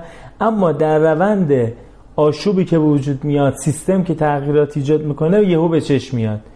رشد می‌کنی در جایی قرار می‌گیری که بقیه هم تو رو ببینن. بله. و میری به هر حال مثلا مدیرای بزرگی سازمانی مثل همراه اول مدیرای بزرگن بله. که اونجا هم دیده میشی و میره تو اون لول درست. قصه از اونجا شروع میشه که میگی من حاضرم یه کاری رو انجام بدم و یاد بگیرم حتی اگر پولی توش نباشه. یه چیز دیگه ای که مهمه اینه که من تو اون فضایی که کار کردم سعی کردم بهترین خودم باشم دقت نکردم کی از من چی می‌خواد. بهترین مصطفی مرشدی تو اون فضا رو سعی کردم درست کنم. این خیلی مهمه که شما تو هر حوزه بهترین خودت باشی. هیچ کی اونجا از من نخواست. می‌خوام بگم اگه خیلی جای من بودن تو اون شرکت یا depress می‌شدن میذاشتن می‌رفتن. یا اینکه مثلا به همون گزارشه بسنده می‌کردم. من حتی می‌خوام اینجوری بهتون بگم. من دیگه اون Gantt chart رو update هم نمی‌کردم. هر هفته یه چیز می‌دادم کسی متوجه نمی‌شد. در این حد کار من بی اهمیت بود اونجا خب. ولی خب قرار نیست که من اونجا وایسم حالا فکر کردین این تنها کاری بود که من کردم اونجا؟ اشتباه می‌کنید. دیگه چیکار کردی؟ اشتباه می‌کنید. اصلا اصل داستان از این یکی شروع میشه. این که تلاشای کاری بودی که به خاطرش حقوق گرفتم هیچی. اصل خلاقیت و اصل داستان اینجا شروع میشه که شما به عنوان کسی که داری پروژه رو می‌بینی مسیر بحرانی پروژه رو می‌فهمی. توی کنترل پروژهش میگیم سی پی ام مسیر بحرانی پروژه اونجاییه که پروژه گیر می‌کنه میشه و تأخیرها اونجا اتفاق میفته آقا تأخیرها کجا بود؟ دکل و تجهیزات فلزی سایت. تقاضا زیاد بود عرضه کم بود. من به عنوان کسی که حالا background فنی از دوران راهنمایی و اینها دارم در تراشفاری مغازه بابا. آره. و خب اومدم پروژه دارم می‌بینم که آقا اینجا الان توی صنایع فلزی ما مشکل داریم. یک چیزی نوشتم دو سه صفحه محاسبات بود که آقا اینقدر مثلا عرضه وجود داره اینقدر تقاضا وجود داره تا پنج سال بعد. اینقدر مثلا فرض کنیم که شرکت جدید میاد تو بازار محصول هزینهش اینقدر مثلا امور تک محصولم بود. نوشتم داشتم خب این business سود داره با حساب کتاب. بعدا فهمیدم اسم مثلا business plan ه اون موقع اسمشو نمی‌دونستم. ولی کاملا شهودی نوشتم رو تجربه نوشتم. حالا این شرکت کودتا شده. اون مدیر عاملش رفته شرکت دیگه زده. منم اینجوری تو اون شرکت رشد کردم ولی من اصلا دنبال این داستانم. دنبال این شرکتم که برم شرکت بزنم. کنار تولید کنم. اینم به ذهنت رسیده آره اصلا دنبال این بودم. اصلا دنبال این بودم.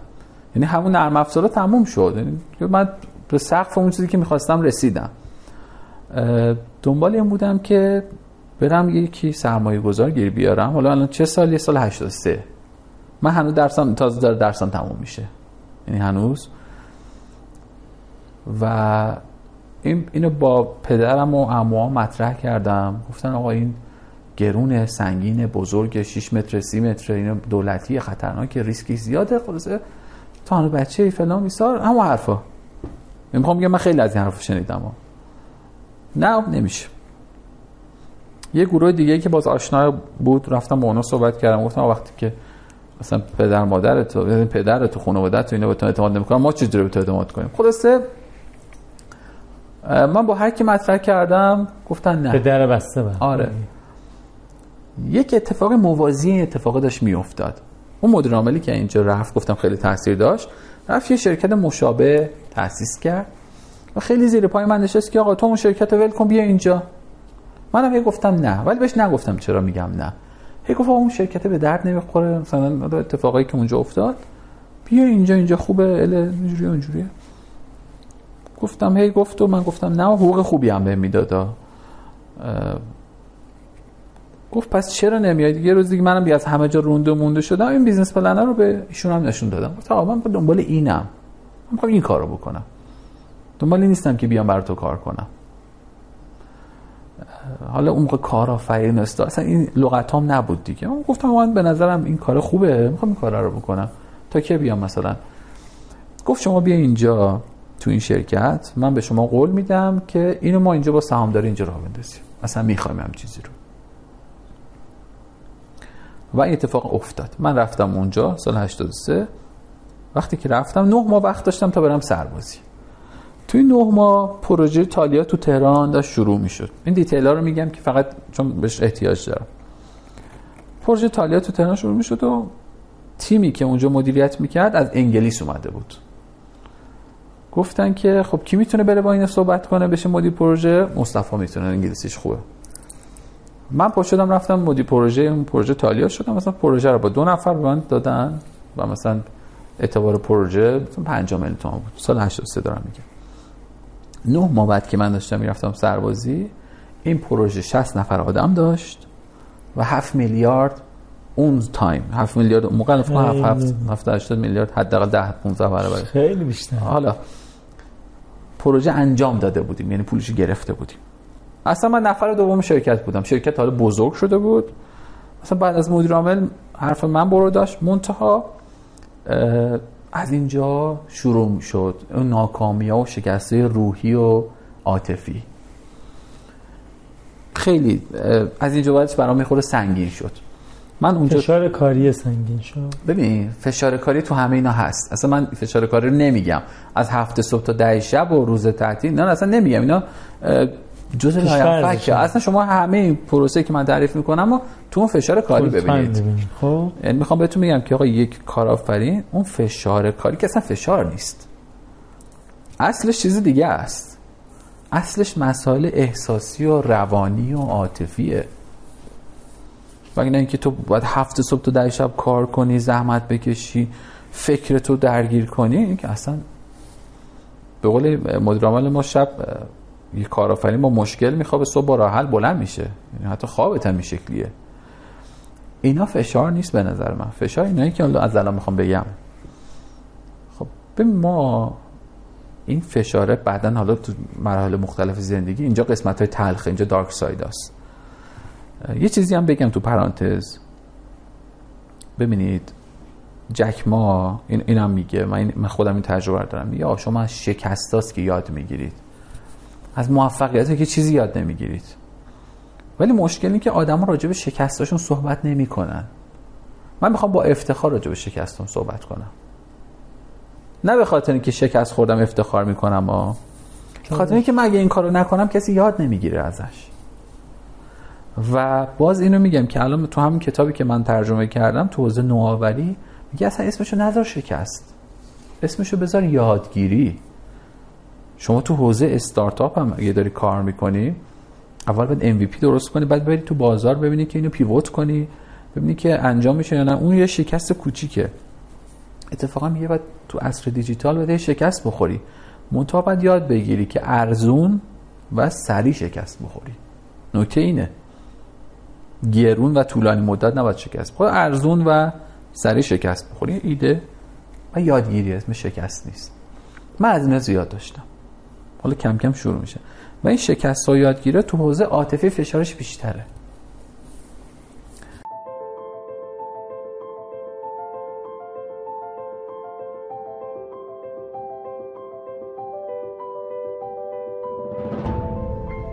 اسپانسر این قسمت از پادکست یا بهتره بگم حامی پادکست مهدی رضاییه. مهدی مشاور تبلیغات آنلاین و سئو کاره یعنی خیلی ساده میشه. اگه شما سایت دارید و می‌خواید تو این فضای رقابتی امروز دیده بشید کار مهدی اینه که کمک کنه دیده بشید. مثلا اگر شما فروشنده یک لباس مردانه یا زنانه هستید وقتی یک نفر توی گوگل میگرده که شما رو پیدا بکنه مهدی کارش اینه که کمک می‌کنه گوگل اونو به اون آدما نشون بدن. یه تیمی هم تازه راه اندازی کردن دور هم جمع شدن و خیلی با انگیزه برای کسایی که سایت ندارن سایت راه اندازی می‌کنن.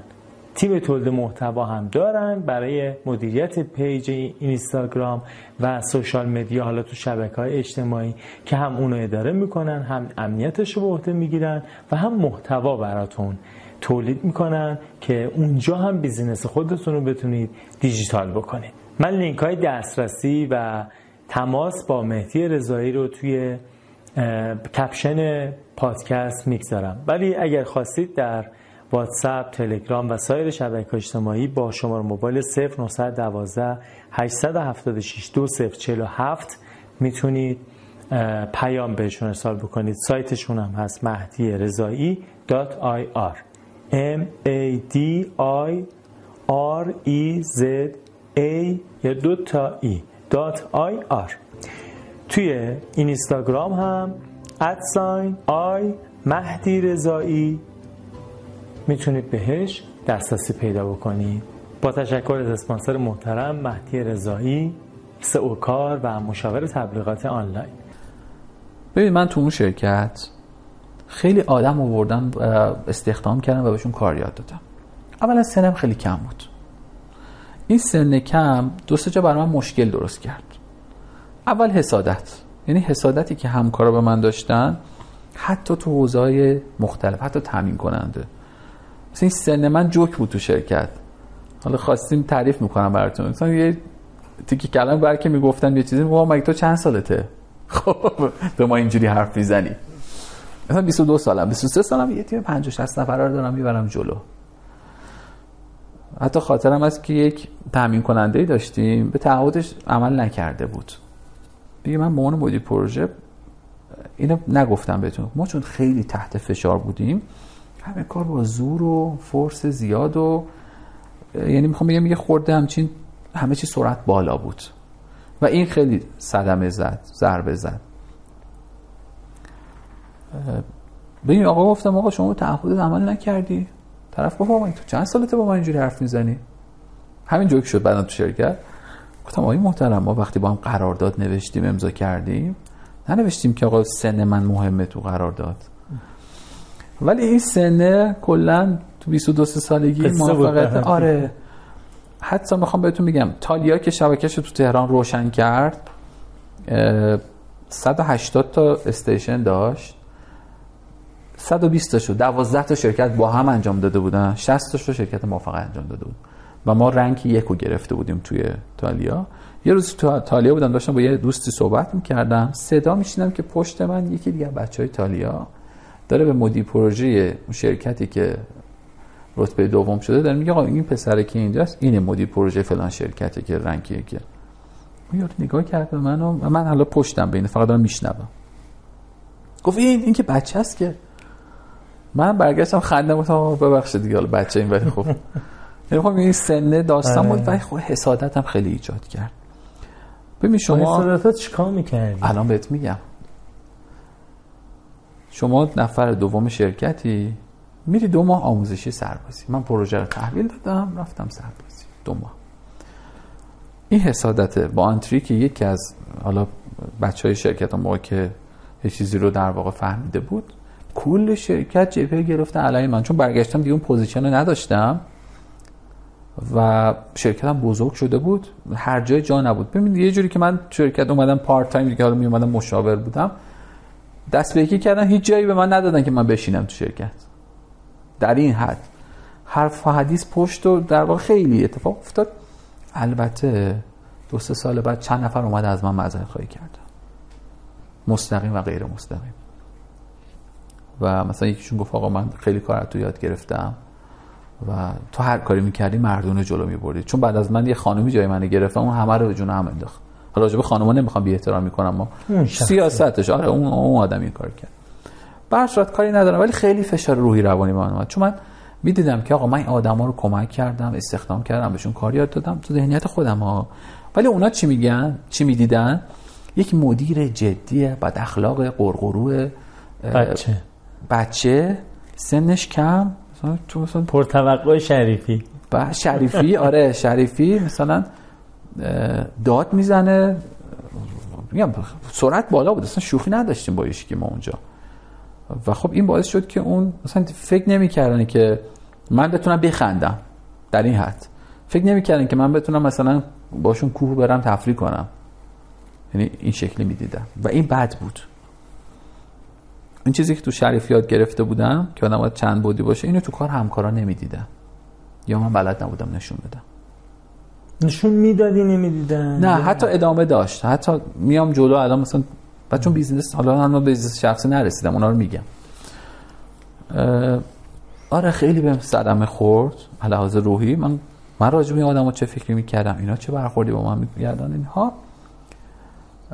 یک چیزی رو جا انداختم. اون زمانی که من مدیر پروژه ایتالیا شدم نه ماه قبلی که برم سربازی ما تو گفتم مسیر بحرانی پروژه تجهیزات فلزی بود. ما چند تا کارگاه رو به صورت outsource انتخاب کرده بودیم که بهشون یه سری سفارش میدیم برامون تولید می‌کردن. یکیش کارگاه پدر من بود. حالا اون business proposal در واقع کارخونه دکل سازی هم دادیم.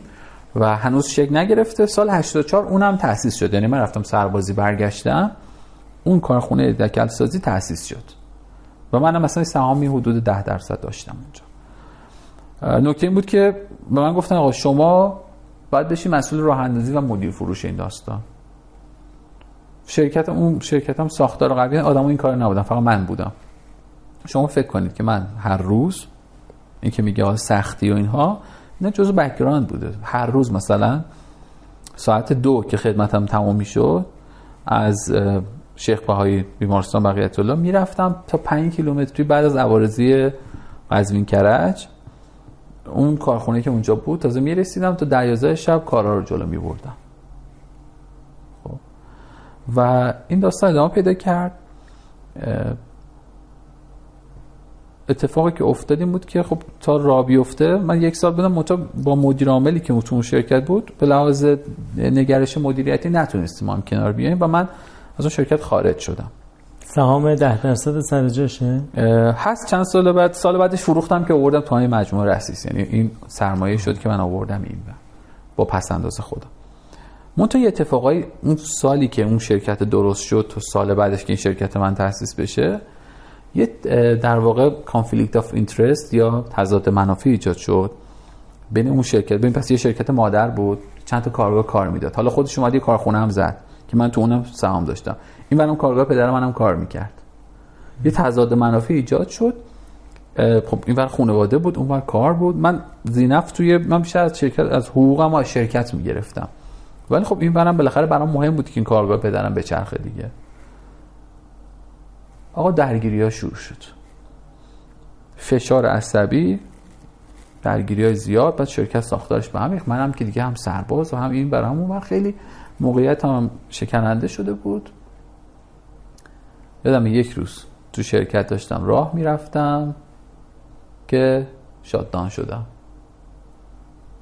با سر افتادم زمین ضربه مغزی دو هفته بیمارستان کما. تا چند ماه غذا نمی‌تونستم بخورم چون تمامی فک و اینا مثلا آسیب دیده بود. و اصلا یهو صفر پودر. فشار روانی. ببین نمی‌دونم چی شد که شاددان شدم. یعنی اصلا یه افتادم دیگه. شما فکر کنید راه میری و حالا من اعتقاد به چشمم دارم ولی اون روزم یه اتفاقی افتاده بود یکی خیلی به شدت ما رو چشم کرده بود. ولی این اتفاق افتاد. و من افتادم و حالا مثلا همون شرکت ما نزدیک بیمارستان واقعیت طول محل خدمت منو منو بردم بیمارستان. من که نفهمیدم. من فقط یه دفعه به هوش اومدم هم واسه گریه می‌کنن دور از هوش رفتم و دیگه از اینجا یهو مثلا تا اینجا همه سرباله یهو سرپاینی نه سقوط. اعتماد به نفس صفر. بهم گفتن آقا شما نباید رانندگی کنید تنها تو خیابون نرو. تشخیص گفتن آقا شما مشکوک به سر هستین و اصلا اصلا یه قرصایی می‌دادن نمیفهمیدم که زندگی چه چه اتفاقی داره میفته اینها وقت درگیر بیماری بودی؟ این دقیقا حالا همین می‌خوام بهتون بگم. این که میگم خورداد 85 اتفاق افتاده. فکر می‌کنم که مثلا 17 ام 18 ام خرداد 85 بود. و جالبه که من رسیس رو 8 خرداد 85 ثبت کرده بودم. یعنی دقیقا یه هفته در قبل از این داستان. یعنی تو همون شرکت اتفاق افتاد. منم یه دو سه ماهی اصلا کلا نه غذا درست می‌تونستم بخورم. بعد این قرصا حالم بد می‌کرد. رفتم خب من سربازم بودم دیگه. تایم هم سرباز بودم. رفتم تو هم بیمارستان هم تشخیص داده بودم. رفتم گفتم آقا مگه نمیگین که این بیماری اینه؟ من معافم منو معاف کنیم گفتن نه شما مشکوکی. گفتم خب بس برای چی نوشتین همین چیز مثلا من خیلی روحیم خراب شد سر اینکه فهمیدم مثلا همچین بیماری دارم. دیدم نه این اصلا اینا نمی‌دونن خودشون چیه. یک اتفاق افتاده و مثلا تموم شد. حدس می‌زنن چی؟ گفتم مشکوکی گفتم خب من معاف کنید. تو معافه دیگه از سربازی. گفتن نه. ولی اتفاقی که افتادیم که من چند ماه کلا خدافظ دام بودم کل انسان. که یا کارآفرین فلان فشد و هنوز روزه نرفتیم وارد کارآفرینی بشیم. اتفاقای خیلی اون سال اتفاقای در واقع میگم خیلی بدی افتاد. ولی من این شرکت رو ثبت کردم. اتفاق دیگه افتاد کنکور قبول شدم. MBA رو شروع کردم. MBA پس از بیماری قبول شدی؟ نه قبلش کنکور داده بودم. نمی‌دونم هم موقع بود یا بعدش بود. فکر کنم زمستونش بود که بعد زمستون. آره زمستون بود. کنکور فوق اون بود زمستون. ارشد ام بی ای ام بی ای مالک اشتر قبول شدم. تو مالک اشترم که میگم فکر نکنید که من رتبم 60 بود تو کنکور MBA شریف بود مالک اشتر اون سال. و هم کلاسی ما توی مالک اشتر همه شریفی بودن. مثلا ما اونجا همه شریفی بودیم تو دوره خیلی خوبی هم بود. چرا رفتین؟ شریف نزدی؟ شریف قبول نشدم. قبول نشدی. ببین من واقعیت اینه که سال 83 یعنی هم موقع لیسانسم تموم شد شریف کنکور دادم رتبه 50 شد. منتها مثلا 20 تا می‌گرفتن گفتم بیا شبونه. من گفتم من برای درس خوندن پول نمیدم که. من سال بعد قبول میشم. مثلا این حرفا نیست که اعتماد نفس خیلی بالا. و همون 83 می‌تونستم شبونه شریف شبونه یعنی فقط پولی دیگه. و اون سال هم تو دانشگاه تظاهرات شده بود برای همین پولی و اینها و شبانه یعنی چیز خیلی خوبی نبود. یعنی من اون سال قبول بودم. تو شهری ولی نرفتم. سال بعد می‌خونم میرم. چه اشکال داره؟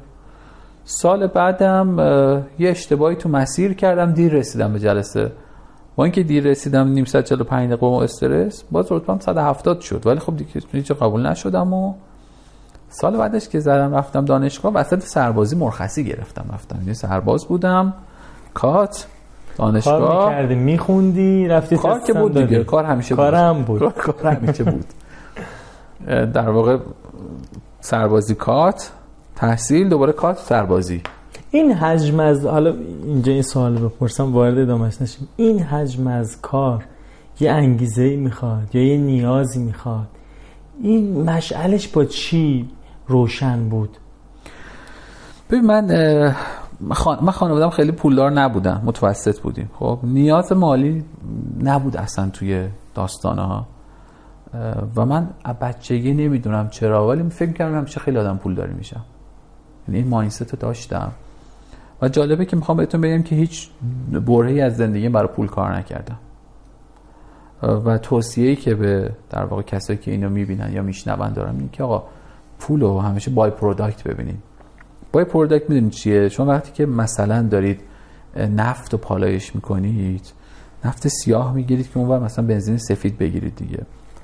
توی اون برج مرحله به مرحله یه چیزایی میاد بیرون. به اونو میگن by-product یعنی شما نمی‌خواستی اینا رو بگیری یا؟ شما هدفتون ولی توش هست. آره ولی این حاشیه است. محصول جانبی کارته. آقا پول و ثروت by-product ه محصول هدف اصلی و اولیه نیست. آره هدفتون رو پول نباید بذارید. هدف اصلا رو پول نباید باشه. اینو چجوری باور کنیم؟ سخته. اون چیزی که الان توی این اینستاگرام و فضاهایی که هست هر تصویری می‌بینی یه آقای شیک یه خانم شیک بغل یه ماشین میلیاردی وایساده یا تو استخر خونه است سویچ ماشینشو نشون میده و کیف پولشو نشون میده و میگه می‌خوای اینجا برسی این کارو بکن. و ما اونو هدف می‌گذاریم. ببینید اولا که همه فیکه. ها همش فیک نباشه 99 درصدش فیک آدمی که واقعا پول داره از این کارا نمی‌کنه. آدمی که واقعا استارتاپ داره که اصلا نمیاد شواف بکنه. این شو نمایش نیست. آره اصلا شواف نمی‌کنه. برای چی باید شواف کنه؟ کسی که مثلا ببین اونا می‌خوان یک عبارتی هشتگی از تو اینستاگرام می‌نویسه اینستاگرام خانه شیادان. حالا اون آدمی که داره اینا رو نشون میده می‌خواد بگه آقا بیا از من یه دوره بخر دیگه. خب تو اگه مثلا مازراتی زیر پات یا فلان ویلای چند... یا قمار کن. یا قمار کن. خب. شکلش اکثرا قماره. خب این که اصلا دیگه مشخصه. از هر من شمس دیگه احتیاج به توضیح نداره. نه باور قصه اینه. الان مثال دارم میگم با بعضی خب منم آموزش میدم. با بعضی از دوستان من می‌گفتم بیا 6 ماه با هم کار کنیم. تو به یک شکلی از دستاوردها برسی تغییراتی در تو رخ بده که صبورانه تر این مسئله بشه. میگه 6 ماه زیاده. ببینید. یک ماه یه هفته. متاسفانه این سرعت سرعتی که تخیل و تصور ما ایجاد کرده که مسیر موفقیت شادان شدی میگی تو اون راه. اونم ابتدای جوانی. مرد مثلا 50 ساله نیستی بگی کم 24 سالم بوده. 24 سال. اوج انرژی زیر اون فشار کم میاری. و آهسته آهسته مسیری که داری میگی من پرش توش ندیدم. نه. یعنی گام به گام دارم میرم جلو. اگه من مهارت انگلیسیمو قبلا درست نکرده بودم اون روز نمی‌گفتن که تو انگلیسی بلدی برو اونجا. من بله. یه زمانی برای انگلیسی وقت گذاشتم. دقیقا همینطوره. درسته؟ من یه مهارت های مثلا مدیریت پروژه رو درست اجرا نمی‌کردم مدیریت پروژه به من نمی‌دادم گفتن شما بشین تو اتاق کارت انجام بده.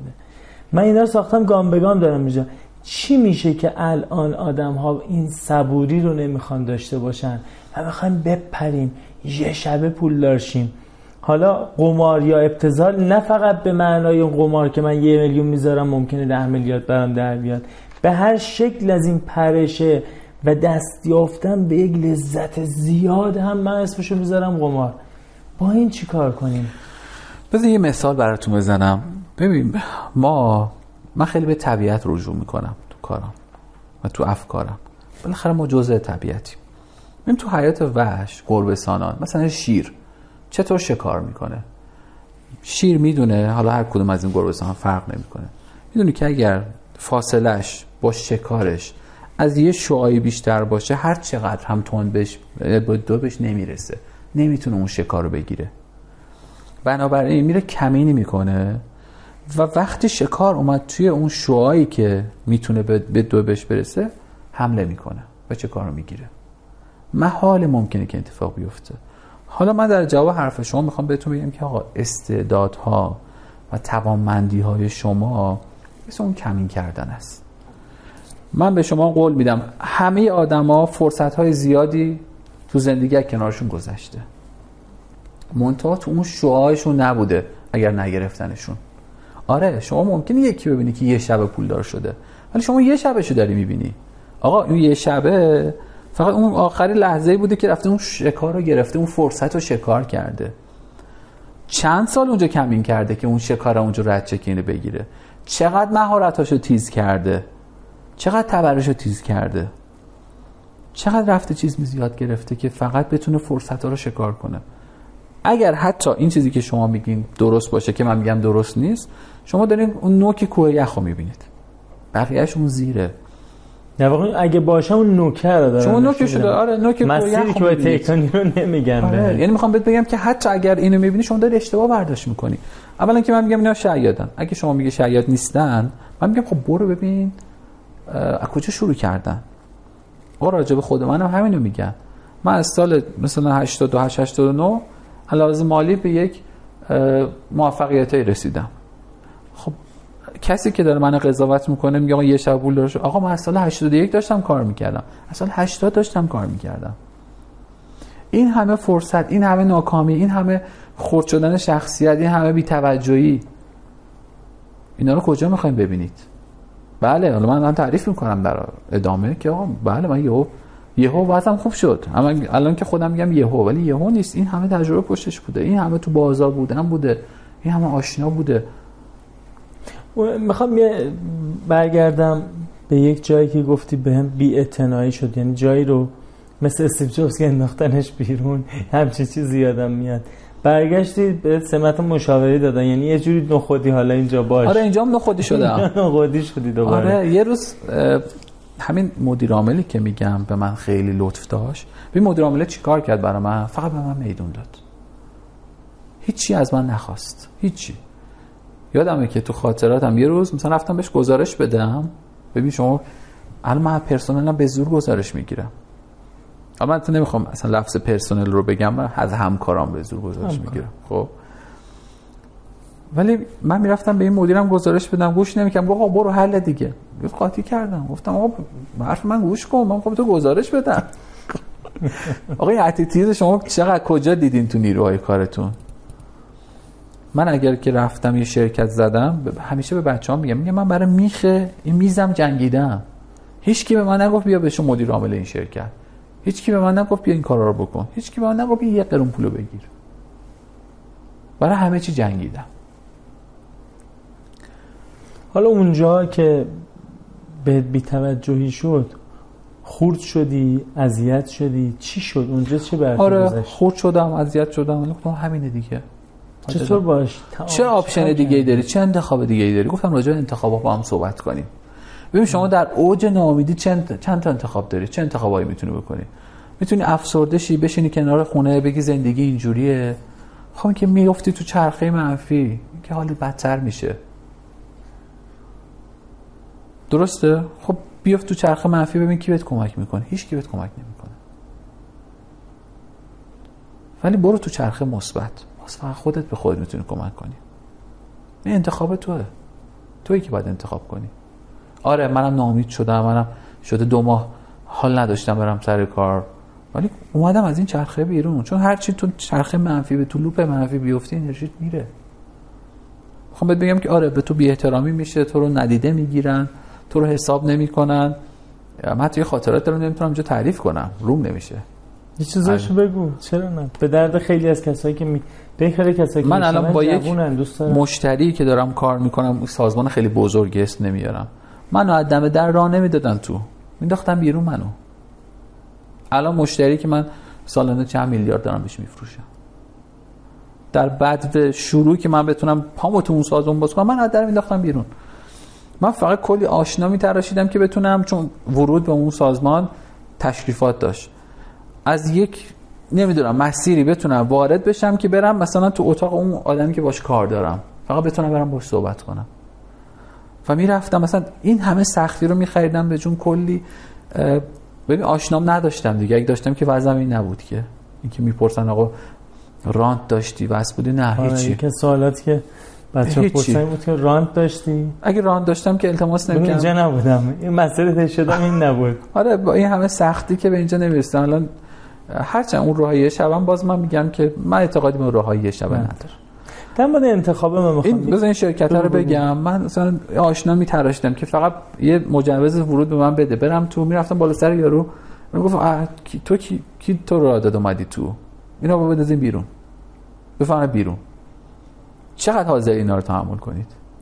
ولی من الان با همون شرکت دارم سال چند ده میلیارد میفروشم ها ولی اولش این بود. آسون به دست نمیاد. الان خیلی وقت شرکت تو مدیر فروش یا بچه های دیگه کار می‌کنن کارا خیلی روونه تو کارخونه. اصلا این شکلی نیست. پای تک تک اینا خون جگر بوده یعنی خون دل بوده. شما بفهمید در مورد انتخابی که می‌گفتی دو تا نکته به ذهنم می‌رسه. یکی این یه جمله رو کجا من خوندم؟ اینه که تمام کمک و لطفی که می‌تونیم به خودمون بکنیم اینه که تعدد انتخاب برای خودمون ایجاد بکنیم. حتی اون لحظه که افسرده بگیم خب یک گزینه اینه که من افسرده و ناراحت بشم. همزمان بدونیم که گزینه های دیگه هم پیش رومونه یه یه بحث دیگه هم پیش میاد که من حالا کتاباش هم تو هم کتابخونه روبرو هست. تئوری انتخاب جنس حرفات به تئوری انتخاب دکتر ویلیام گلاسر و آقای دکتر علی صاحبی که توی ایران نمایندگی آقای تئوری انتخاب هستن جنس حرفا به اون می‌خوره که همه این بیتوجهی ها شکست ها همه آنچه که از محیط می‌رسه اطلاعاتی است که به تو می‌رسه. تو انتخاب می‌کنی من با این بیتوجهی با این شکست با اون بیماری با این از در بیرون انداختن من چه کنم؟ دقیقاً. بیشتر انگار جنسش اینه. من این کتاب رو نخوندم. دیدم ها، ولی نخوندم. ولی یه چیز مهم می‌خوام بهتون بگم. این تجربه است. آدما با انتخاباشون شناخته میشن. از لباسی که میپوشی از ماشینی که سوار میشی از آدمی که به عنوان همسری انتخاب می‌کنی از آدمی که به عنوان شریک انتخاب می‌کنی اینا همه انتخابای شماست. شخصیت شما رو داره نشون میده. سختی انتخاب کجاست؟ ببین پشت انتخاب تصمیمه. تصمیم یعنی چی؟ یعنی شما در یک برهی از زمان با اطلاعاتی که داری بتونی یک چیزی رو انتخاب کنی تصمیم گیری کنی. بین مسیر بین آدم ها نکته چیه؟ نکته که شما در اون لحظه اطلاعاتت کامل نیست. سختی تصمیم گیری همینه. اطلاعات ناقصه. و شما اگه بخوای وایسی که اطلاعات تکمیل شه خب باختی بازی رو. باید تصمیم بگیری. اگه نگیری میشه کاهلی میشه تنبلی. اگه تصمیم گرفتی و اشتباه کردی okay یاد بگیر ازش. پس سخته. الان خیلی از کارهایی که من کردم برمیگردم عقب می‌بینم اشتباه کردم. ولی من تو اون بره باید تصمیم می‌گرفتم. و با اون اطلاعاتی که داشتم به نظرم تصمیم خوبی گرفتم من از اینجا بعدم همینه. شما در هر برهه باید تصمیم بگیری. و هر وقتم دیدی اشتباه تصمیم گرفتی مرد باش تصمیم تو عوض کن.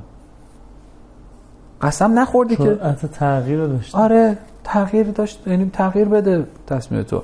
ببین از بیرون میگن که شما یه آدم متزلزلی. این انگیه که یا نقدیه که به شما می‌کنه. من یه جمله دارم حالا اینم تو کتاب خوندم ولی مال خودم بوده اول. تمام من هر حرفی می‌زنم درسته ولی مال همون موقع است. این به معنای نیست که من آدم مثلا بی وفاییم یا اینکه متزلزلم نه من با- تو اون لحظه اون تصمیم گرفتم و اطلاعات محیطی من این بوده. اگر فردا اطلاعات عوض شد من باید تصمیم عوض کنم. بنابراین این خیلی مهمه. و آدم باید سعی کنن که در اون لحظه تصمیم خوب بگیرن. انتخاب خوب داشته باشن. پادکست شماره دو هم امیر تقوی که دوست شما هم هست دوست ما هم هست. خب یه مدیر موفق کار می‌کنه ولی به سراحت میگه من یه جایی یه حرفایی رو زدم الان میگم اشتباه کردم. اون نبوده. اون اون موقع بوده ها الان میگم اشتباه بوده. الان روی کرده من این است. یعنی خب هنریه یه که نشون میده که این ذهن زنده است. اگر کسی بگه که آقا من همیشه هر چی گفتم درسته این ذهنش مرده. به نظر من ذهن دیگه آپدیت نشده. مگه میشه که شما همیشه حرفا درست باشه تصمیم درست باشه؟ خب مصطفی جان بخش دو رو می‌خوایم جنبندی بکنیم و بریم سراغ بخش سوم و زندگی کارآفرینی که داره شروع میشه. نکته ای هست اینجا بخوای جنبندیش بکنی از این فصل از این بخش؟ بله. فکر می‌کنم که مهمترین بحثی که حالا توی پرده دوم زندگی من مهمه اینه که خودتو در معرض قرار بدی. وقتی که همه ناامیدی ها و مشکلات به در واقع رو آورده وقتی که همه چی بر علیه تو تو همچنان ثابت قدم باشی. خودتو در معرض قرار بدی. خیلی میگن آقا اصلا فایده نداره با این حقوقا کار کردن یا تو این شرکت کار کردن. شما اول برو برادریتو نشون بده برادریتو ثابت کن خودتو نشون بده. مطمئن باش. اگر تو خیلی از در واقع من این اینو می‌تونم ببینم. تو خیلی از جاها شما اگه خودتو در معرض قرار بدی بهترین خودت باشی. یا اون آدما تو رو می‌برن بالا یا اصلا تو یه راهی پیدا می‌کنی برای خودت. همونطور که من برای خودم پیدا کردم. و این راه میشه در واقع پرده سوم داستان امروز ما که داستان کارآفرینی بود بخش سوم زندگی مصطفی مرشدی بله. خب از کجا شروع میشه بخش سوم؟ چطور شروع خب میشه؟ خب سجادان گفتم که من یک تو سال 85 اون در واقع شاددان جسمی و روحی و یه شرکتی هم ثبت کرده بودم. خب کارم بود یعنی اون کارا رو همه کرده بودم ولی خب دیگه دانشگاه قبول شدم و یه خورده به هم ریختم کلا ریست شدم. ولی باز چند ماه که گذشت من روشن شدم دوباره. روشن شدم با یک رویا. نمی‌دونم کجا راجع به شرکت میتسوبیشی خونده بودم. و من گفتم که آقا من میام توی ایران یک میتسوبیشی درست می‌کنم. میتسوبیشی از مداد و پاکند خودکار تولید می‌کنه تا راکتور اتمی. خب، این رویای کارآفرینی من شد. به خاطر همینی که همه کارهای مختلف انجام دادم. شروع کردم. خب با چی شروع کردم؟ با همون حوزه کاری که باش آشنا بودم با تلکام. اتفاقی که افتادی بود که حالا پدر منم گفت آقا شما رفتی بعد از این همه سال نشون دادی که می‌تونی. بیا با هم کار کنیم. که البته سرمایه اولی کار پسنداز و اون سهامی بود که فروختم و این شرکت رو شروع کردیم. خب سال اول کار ما با یک شرکت هلندی رفتیم joint venture شدیم. فکر کن 0 کیلومتر شرکت ها. و تو اون پروژه fail شدیم. هرچی پس انداز پول داشتیم دادیم رفت. یعنی سال اول هرچی که بود رفت. کارخونه هم درست کردیم تجهیز کردیم یه سوله توی شهرک صنعتی عباس آباد و شروع کردیم داستان رو و شکست. یعنی اولین پروژه fail شد. حالا این که میگم فیل شد من مثلا خیلی با امیر تقوی می‌گفت آقا با شمشیر منم خیلی با شدت و حدت با همه و ما بیزنسمون خانوادگی بود. یعنی من با پدرم بودم بعد کم کم برادرام هم اومدم. و در ادامه میگم که حالا به جز موفقیت کاری چه مشکلاتی این و برام شخصی پیش اومد. ولی ما پروژه اولمون شکست خورد و مشکل خوردیم. به لحاظ مالی و کاری و بیکار شدیم و بی پول شدیم اون موقع مصادف شد با اینکه تو بازار ایرانسل هم شروع کرد کارش رو و یک عالم دکلساز وارد بازار شدن. یعنی اون business plan که من نوشته بودم دیگه valid نبود. ضمن اینکه اون شرکت های قدر قدرت پولدار به لحاظ فنی قوی با سابقه از حوزه دیگه اومدن. و این چیزی که من بعدا کتابش رو خوندم به نام استراتژی اقیانوس آبی. من اونجا انجام دادم. به طور کاملا شهودی و خلاقانه. یعنی اینو نمی‌دونستم یه چیزی وجود داره. نمیشه اسمشینه ولی انجام دادی. آره اتفاقی که افتاد که من پیش خودم فکر کردم. چون من مدی پروژه بودم میشناختم کار رو. گفتم خب دکل یه المان فلزی از سایته. ما یه کلمه المان فلزی دیگه داریم که اینا خورده و تو چش نیست. و رفتم اینا رو تولید کردم. اولین قرار دادم با نوکیا بستم. این همون چیزی که من توی سایت دارم می‌خونم سیم خاردار و نه نه نه سیم خاردار و اینا. نه سیم خاردار هنوز مونده. اونا مونده اونم مونده. این سیم خاردار خیلی جالب اونم حالا بهت میگم داستانش چیه. اونم یک استراتژی diversification بود. اون سال 94 5 در واقع انجام دادیم. ولی سال 85 86 ما تونستیم با تجهیزات خوردریز حالا اسمش که میگم خوردریز شما تصور کن. چون این تو بازار بودن خوردریز اقیانوس آبی بود. کسی باش کاری نداشت. همه شرکت های بزرگ دعوا سر دکل و علمان های بزرگ. ما علمان های کوچیک تولید کردیم. جالبه که بدونی به لحاظ مالی با هم فرق نمی کرد ما این بازار اقیانوس آبی رو پیدا کردیم و شروع شد. با سود خوب با پیش پرداخت چون پول نداشتیم دیگه. به قول استارتاپی کش شده بودیم. این شروع شد. و ما با کیفیت خوب و support ی که داشتیم شدیم exclusive supplier نوکیا تو ایران. یعنی به طور انحصاری تجهیزات ما می‌دادیم. انحصاری نه به معنی که رانت و چیزی پشتش به خاطر اینکه خوب بود که قیمت کیفیت delivery همه چی عالی بود. در واقع فقط ما با این کار می‌کنم. الان ما تو این پروژه داریم با یک سری اپراتور این حالت ها انحصاری نیست ولی میگم این کار مال این شرکته. به کسی دیگه نمیدیم این کارو چون خیالم راحته. برای چی بریم supplier جدید بیاریم تامین کننده جدید بیاریم و ریسکش دردسر بکشیم. ولش کن. این اتفاق روشن شد. سال 82 آخر 86 این قرارداد ما امضا کردیم. 87 بکوب کار کردیم. یه خورده پول اومد تو شرکت جون گرفتیم. و شرکت رسیس از خاک بلند شد. یعنی از صفر شروع شد به بلند شد و واقعا ما وقتی شروع کردیم تجهیزات و کاری که کردیم در حد مثلا یک کارگاه خیلی ساده بود که فقط کارا رو به زور همه کارا آتسورس بود می‌رفت جمع می‌شد میومد مثلا یه کارش خدا می‌کردیم میفرستادیم می‌رفت. یه خورده که پول اومد تو شرکت اون کسب و کار سنتی پدر من یه سری تجهیزات در واقع چون اموای من ماشینالات پخت نون و شیرین شکلات تولید می‌کنن. تو ایران نامبر وانه. حتی تو منطقه صادرات دارن شرکت خوبی هن. تو اونجا باز من یه استراتژی اقیانوس آبی رو خوشم اومده بود. اونجا رفتم دیدم آقا یه سری چیزایی هست که تو چش اشکی نیست. همین در واقع سینی ها و قالبایی که توش کیک و شیرینی و شکلات پخت میشه یه کار تخصصیه. سال 87 حالا اون رویای میتسوبیشی شروع شد. یعنی telecom ه شروع شد راه افتاد. حالا پول داره میاد تو شرکت. اون بخش بیکوه رو شروع کردیم. گذشت سال 89 حالا همینه که دارم میگم هم خانوادگی هم آدمای شرکت هایی داره بزرگ میشه. اینا شرکت میشه زیر مجموعه یا نه فقط یه بخش. اینا business unit بودن. business unit بودن و بعد مجبور شدیم شرکتش کنیم. شرکت رو جدا شدن. بعدا به خاطر اینکه ما حالا میگم الان سال 89 ما رفتیم سراغ حوزه virtualization یا مجازی سازی. و اون موقع ما می‌خواستیم کاتالوگ چاپ کنیم. این تجربه رو میگم شاید برات خیلی جالب باشه. انقدر تو کاتالوگ راجبه نوشتیم که این چیه مجازی سازی. دیدیم ما کاتالوگ اصلا تجاری نیست. اصن علمیه بیشتر. و اون موقع بحث content و بازاریابی محتوام تو اینترنت نبود هنوز. شناخته شده نبود. ما سال 90 یک کتاب رو به نام virtualization یا هم مجازی سازی ترجمه کردیم و چاپ کردیم از طرف شرکت.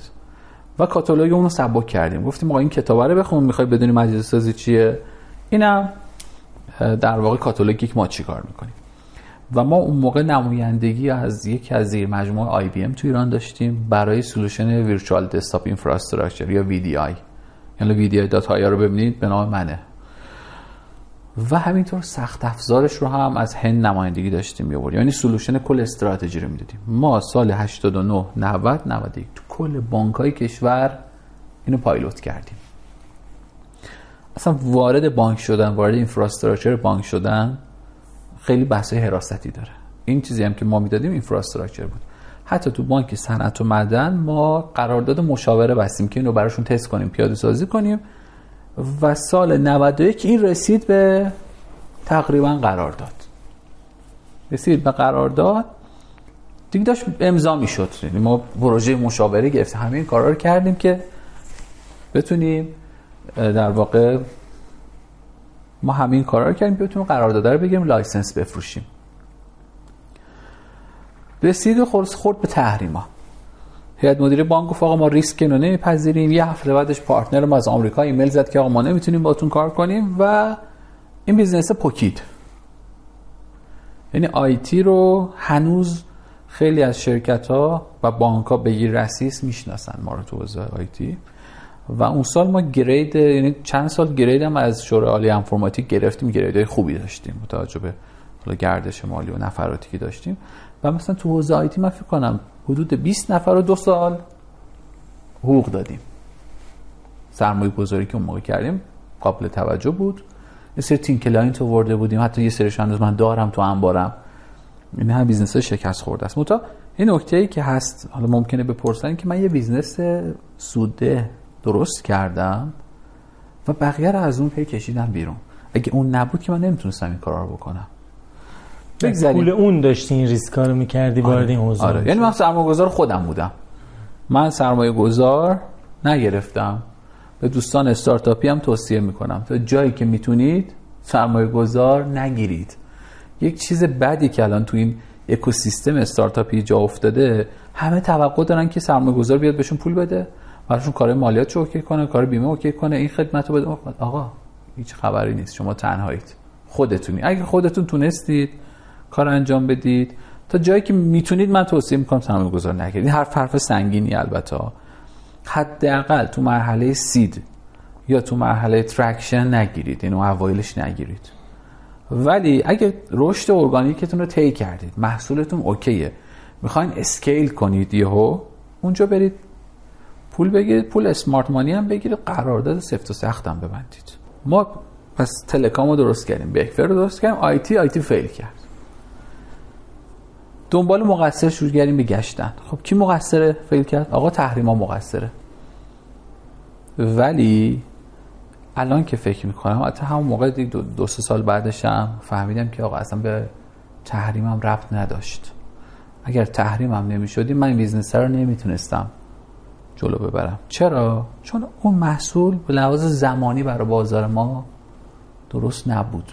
هنوزم نیست. خاطرت باشه امیر تقوی گفت داریم روی استارتاپ virtual desktop infrastructure کار می‌کنیم. اینو من سال 90 راه انداختم. این هنوز بعد 10 سال هنوزم من فکر می‌کنم که خیلی کار داره روش. خب ببین پس من کار اشتباهی کردم. درسته که اگه بخوام از خودم رفع تکلیف بکنم و مسئولیت قبول نکنم بگم آقا تحریم شد دیگه. ولی اینم دقت کنه یه جاهایی هم پیشرو بودی بازار پسندید. یعنی مثلا بله. وارد حوزه های شدی که رایتل آمد شما بودید و کار انجام بله. دادید. ایرانسل نیامده بود شما تجربه داشتید بخش از پروژه ها رو انجام دادید. یه جا این پیشرو بودنه جواب شد. میده یه جا جواب نمیده. بله همینطوره. شما ده تا تیر هم میندازی بالاخره همش که نمی‌خوره به هدف که. استارتاپ هم همینه کارم هم همینه حالا یه تیر انداختی ناامید شدی که معنی نداره. تو همون دورانی که business آیتی رو داشتیم من یک همکاری داشتم کار می‌کرد تو شرکت اون آدم آدم کارآفرین و کاسبی بود. و اون time ی بود که پنل های SMS داشت راه میافتاد. به من گفت آقا من این پنل ها رو می‌تونم بنویسم شما بیا سرمایه گذاری کنید و okay کنیم شریک. گفتم باشه. یعنی حتی من منظورم که اگر که همکاری داشتم کارمندی داشتم که ایده داده اینو تبدیل کردم به business. اسمشو گذاشتیم Send Now یعنی الان بفرست. و با مکفا قرارداد داشتیم تو همون شرکت این business هم 4 5 سال کار کرد و ما بعد که دیگه رو به افول رفت هنوز کامل نابود نشده بود ما اینو به یک شرکت فروختیم. این business هم یعنی آره طول عمر 3 4 ساله داشت یه سودی داد و رفت. سال 92 همینجور دارید ببین تناوب تقریبا دو سال من یه کار دارم می‌کنم. خب. سال 92 در رو قصه کارآفرینی سریالی داره میشه بله دیگه. کارآفرینی سریالی. الان تا 3 4 تاشو گفتم. میگن آره. 4 تا شد دیگه. تلکام بیکفر آی تی Send Now بعد سال 92 من یک ایده ای داشتم. دوباره همینجوری خود دستم خالی شد آی تی رو تعطیل کردم. یک ایده ای داشتم در حوزه آرایشگاه برای خانوما. مثلا یه پورتالی باشه directory marketing ی باشه تو اون time دیگه صحبت 8 سال پیشه. و یه سری خدمات مثلا نوبت یا یه سری داستان این شکلی. توی این پروسه من با مجید کسیری آشنا شدم و به مجید گفتم آقا من می‌خوام اینو شروع کنم ولی دست انام تو هم به نظرم آدم در واقع توانمندی میاد بیا با اینو شروع کنیم. گفت مصطفی من این ایده خوبه ولی من یه ایده دیگه دارم اخبار رسمی اینو با هم شروع کنیم. من دیدم اون ایده ایده خوبیه و اخبار رسمی. اخبار رسمی. اخبار رسمی یک پلتفرم بود و هست. که یک طرفش شرکت های اسمی هن. ببین شما اگه برند بزرگ باشی رسانه ها حتما خبرتو کار می‌کنن. ولی اگه کوچیک باشی یا متوسط باشی دیگه جایی تو رسانه نداری. مثلا من الان شما اون یک شرکت یا شخصی دستاوردی داری می‌خوای این رو کار پیار کار روابط عمومی بکنه کار تبلیغات نه. دو تا بال دیگه اینها. می‌خوای انجام بدی تقریبا برای شرکت های خصوصی و کوچیک و متوسط ما جایی برای تو رسانه نداریم مگر با هزینه های بالا. این پلتفرم کارش اینه که یه طرف شرکت ها بیان اون طرف رسانه ها منافع ایجاد کنه که این خبرها تو رسانه ها کار بشه. پلتفرم کارش این هست. خب این رو ما شروع کردیم سال 92 تو رسیس. به عنوان که من به عنوان اینوستور بودم. ولی خب کار اجرایی هم بالا سر کار بودم دیگه. و دیدیم که سال 93 بهتره که صحبت اینوستور جدید شخص سالسی تو شرکت باز بشه. و ما شروع کردیم. یه تجربه هم اینجا دارم که این هم خیلی مهمه بچه های استارتاپی و کسایی که تو اکوسیستم هم بدونن. اینا که میگم قبل از آواتک بوده. این آواتک هنوز تو ایران لانچ نکرده بود. ما مثلا 6 ماه یه سال قبلش با چند تا از این وی سی ها رفتیم مذاکره کردیم. باورتون نمیشه که ادبیات مذاکره وی سی ها الان 180 درجه عوض شده. مثلا من یه نمونهش رو بهتون میگم. به ما گفتن آقا کار شما ریسک داره 80 درصد ما 20 درصد شما. در صورتی که الان برعکس تو کار استارتاپی. یعنی مذاکره اینجا بود و واقعا ادبیات فرق می‌کرد. به نظر من حالا سراوا و آواتک با همه نقد هایی که بهش وارده این یه کار مثبت کرد. مثلا اکوسیستم رو درست کرد. اینوستور کلاب بود. اصلا ادب برای اینوستورا کلاس گذاشت که یاد بگیرن چطوری به استارتاپ حرف بزنن تو حوزه سرمایه گذاری. این شکلی نبود جدید خب نمی‌دونستن که چه بله. مثلا سال 94 شکل. ما 92 سه مذاکره کردیم. دیگه ما اونجا از همه جا دیگه رونده و مونده شدیم. رفتیم آواتک. آواتک گفتم ما تو مهندس چه سالی آواتک بودیم؟ ما اولین سایکل آواتک بودیم سال 93 دقیقا من همون موقع اخبار رسمی رو اونجا دیدم. منم تو آواتک میچرخیدم موقع کارمند بانک بودم. بعد می‌خواستم یه استارتاپ رو بندازم. مدیر عامل آواتک محسن ملایری بود. آقای ملایری هم گفت میپذیرم ازت. ایدت با حال بیا. گفتم کارمندم خدا حافظ یا اون استفاده بده اینو بذار کنار. با هم پیش نمیده من شما رو اونجا دیدم. یعنی اخبار رسمی رو میپرسیدم. رفتم تک به تک. اون موقع تسکولو هم بود. تسکولو هم بود. تازه نوارم بود, بود. نوارم تازه شروع کرده بود. بعد. ف... بچه های فرانش اون موقع فرانش. اسمش یه چیز دیگه بود. یه فرانش بودم من بین اینا اونجا میچرخیدم. آره. خیلی. بس شما اونجا یادم میاد. آره. مثلا اونجا آبادی مثلا واقعا ما تو cycle اول بودیم. دوره اول بودیم. خب اولا 20 تا تیم بودیم تو دوره pre-accelerator pre-acceleration بعد شدیم 10 تا تیم و بعد ما از اون تیم بودیم که fund گرفتیم تو روز demo day آواتک این خوبش این بود که این ادبیات رو درست کرد. خب تجربه خیلی خوبی بود بر من تو آواتک رفتم منتورای خارجی و یه سری چیزای این شکلی. من یادم رفت بهتون بگم که تو اون دوره که کار می‌کردم هم همش با خارجی ها کار می‌کردم. خیلی برام چیز نبود ولی خب تجربه خوبی بود. یه چیزی که حالا تو آواتک من نمیپسندیدم همون جام گفتم. ببینید یه جوی رو سعی کردن درست کنن. که آقا شما صبح تا شب اینجا باشی شب تا صبح اینجا باشی تمام زندگیت همین کارته و می‌خوام بهتون بگم که آره ممکنه یه برهایی کارآفرین این شکلی عمل کنه ولی نمیشه در بلند مدت. همون درسی که از شریف من گرفتم تعادل و چند بودی بودن. این تو اکوسیستم های استارتاپی هم الان خیلی در واقع تبلیغ میشه که آقا همه زندگی تو همینه نه همه زندگی تو این نیست. یا بگو آقا 6 ماه یه سال همه زندگی من اینه. اینو باید بازه براش. باز آره time base ش باید بکنید. به هر صورت ما تو آواتک هم میشه گفت اخبار رسمی موفق بود و fund گرفت. موقع فکر می‌کنم که دو میلیارد و 400 میلیون قیمت شرکت رو در واقع می‌دونید که cash flow جریان نقدینگی آتیش رو حساب می‌کنن. یک چهارمش رو مثلا سرمایه گذار اومد گرفت و ولی من به به دلیل کار شخصی و business دیگه که داشتم چون تعهد پنج ساله کاری بود دیگه اونجا نموندم و آمدم تو مجموعه خود خودم رسیسین دیگه من اینجا داشت دو جا می‌شد کارم و اینو نمیپسندیدم. تو رسیس همین که باز از اخبار رسمی اومدم بیرون آواتک یه پیشنهادی اومد مبنی بر در واقع توزیع واردات و توزیع بحث mobile accessories. اونم حوزه جذابی بود. منتها من یه چیزی رو توی اخبار رسمی و آواتک یاد گرفتم. و اینو می‌خوام با اون تجربه به همه کارآفرینا و استارتاپ ها بگم. قبل از اینکه هیچ کاری بکنید. هیچ کاری. یک متدی رو کتابی رو بهتون میگم که بخونید. این کتاب انگلیسیش من انگلیسیش رو خوندم ولی اخیرا فارسیش اومده انگار. به نام Four Steps to the Epiphany. یا چهار مرحله تا تجلی و ظهور تو بازار. که این کتاب مال استیو بلانک هست. یک فرایندی رو میگه که شما قبل از اینکه هر کاری بکنی یعنی می‌خوای اپ بنویسی چیزی تولید کنی اصلا هیچ کاری نکن. فرایند اولش اینه. میگه میگه کاستومر دیسکاوری یا کشف مشتری.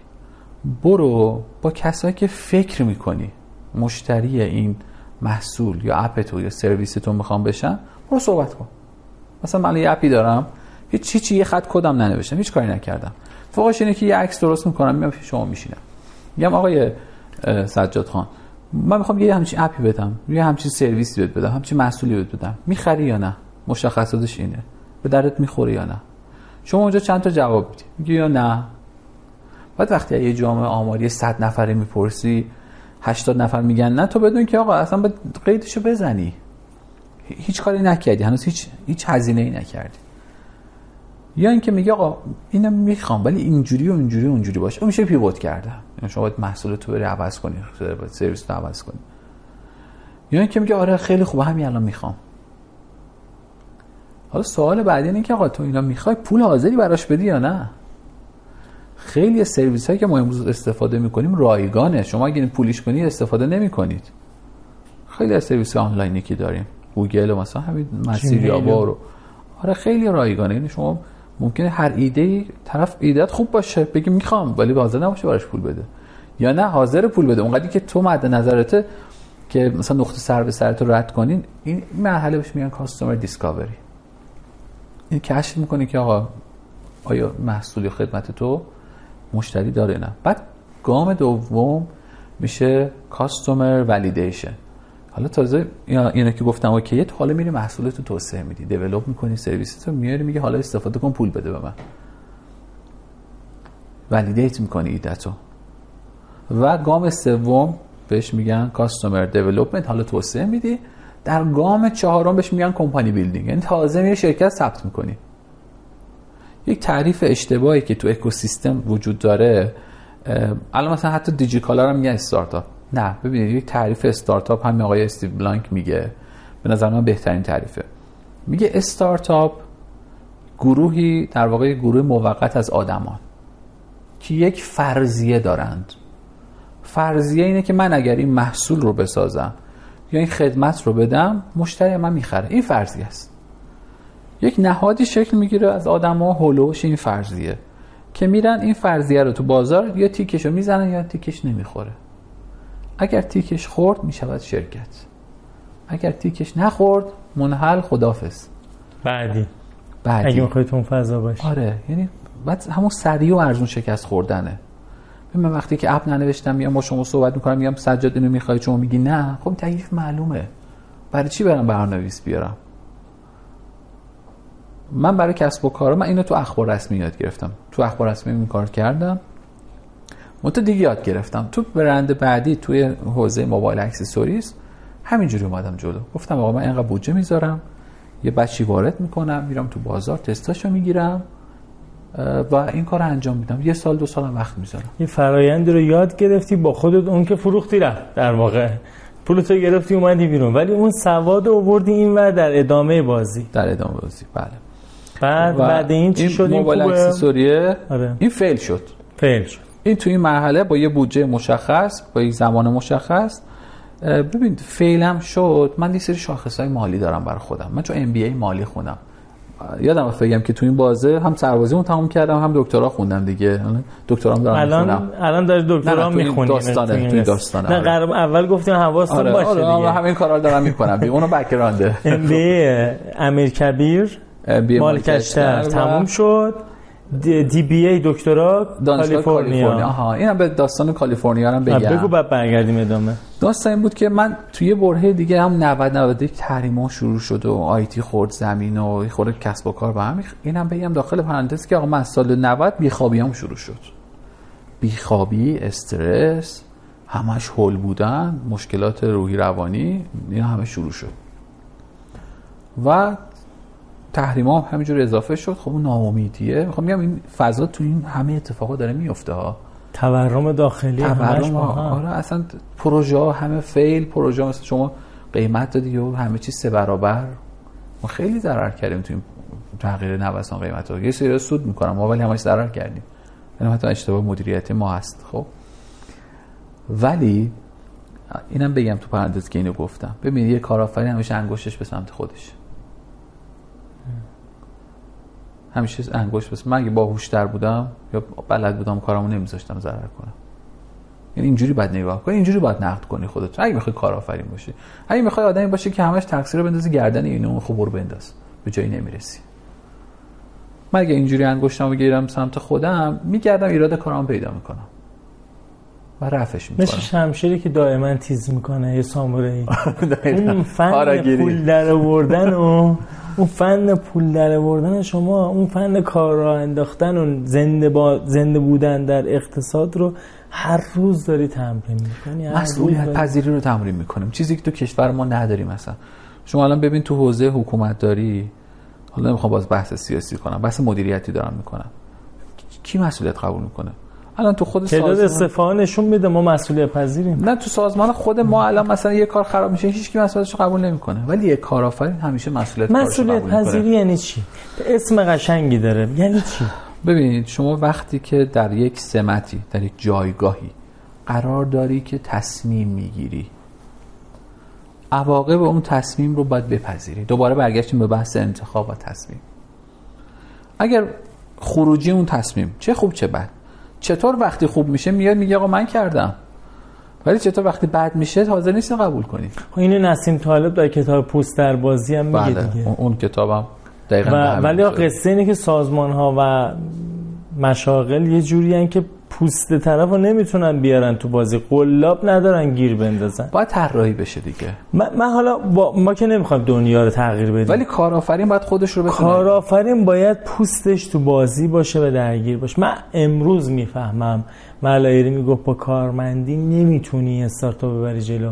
فکر می‌کنی خوبه؟ من حاضرم بپذیرم به اندازه خودم.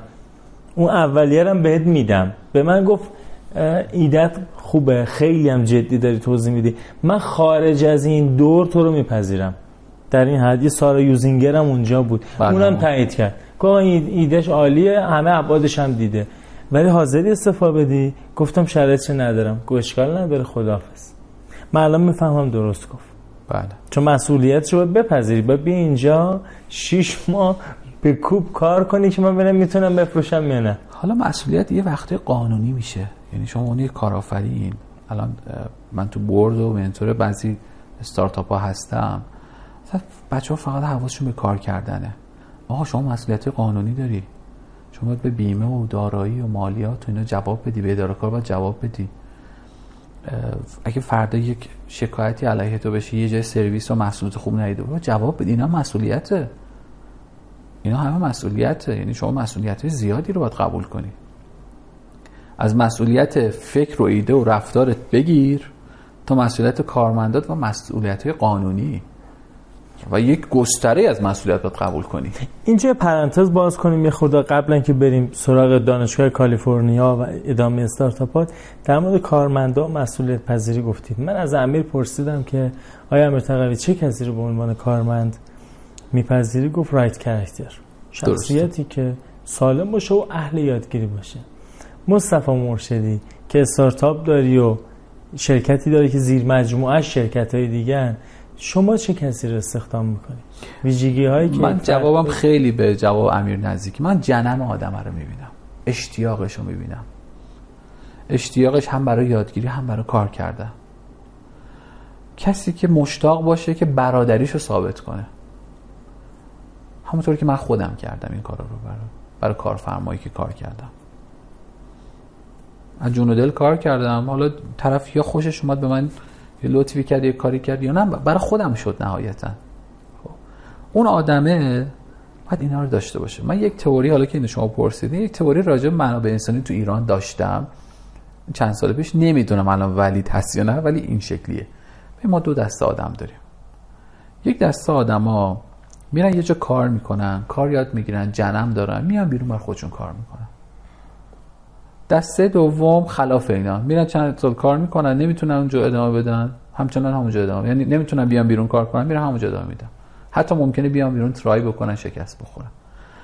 این که میگم شاید الان این ولید نباشه به خاطر بحث سرمایه و پوله. که خب الان اکوسیستم هم درست شده. ولی خب هر کسی نمی‌تونه بره اینوست بگیره و کار انجام بده.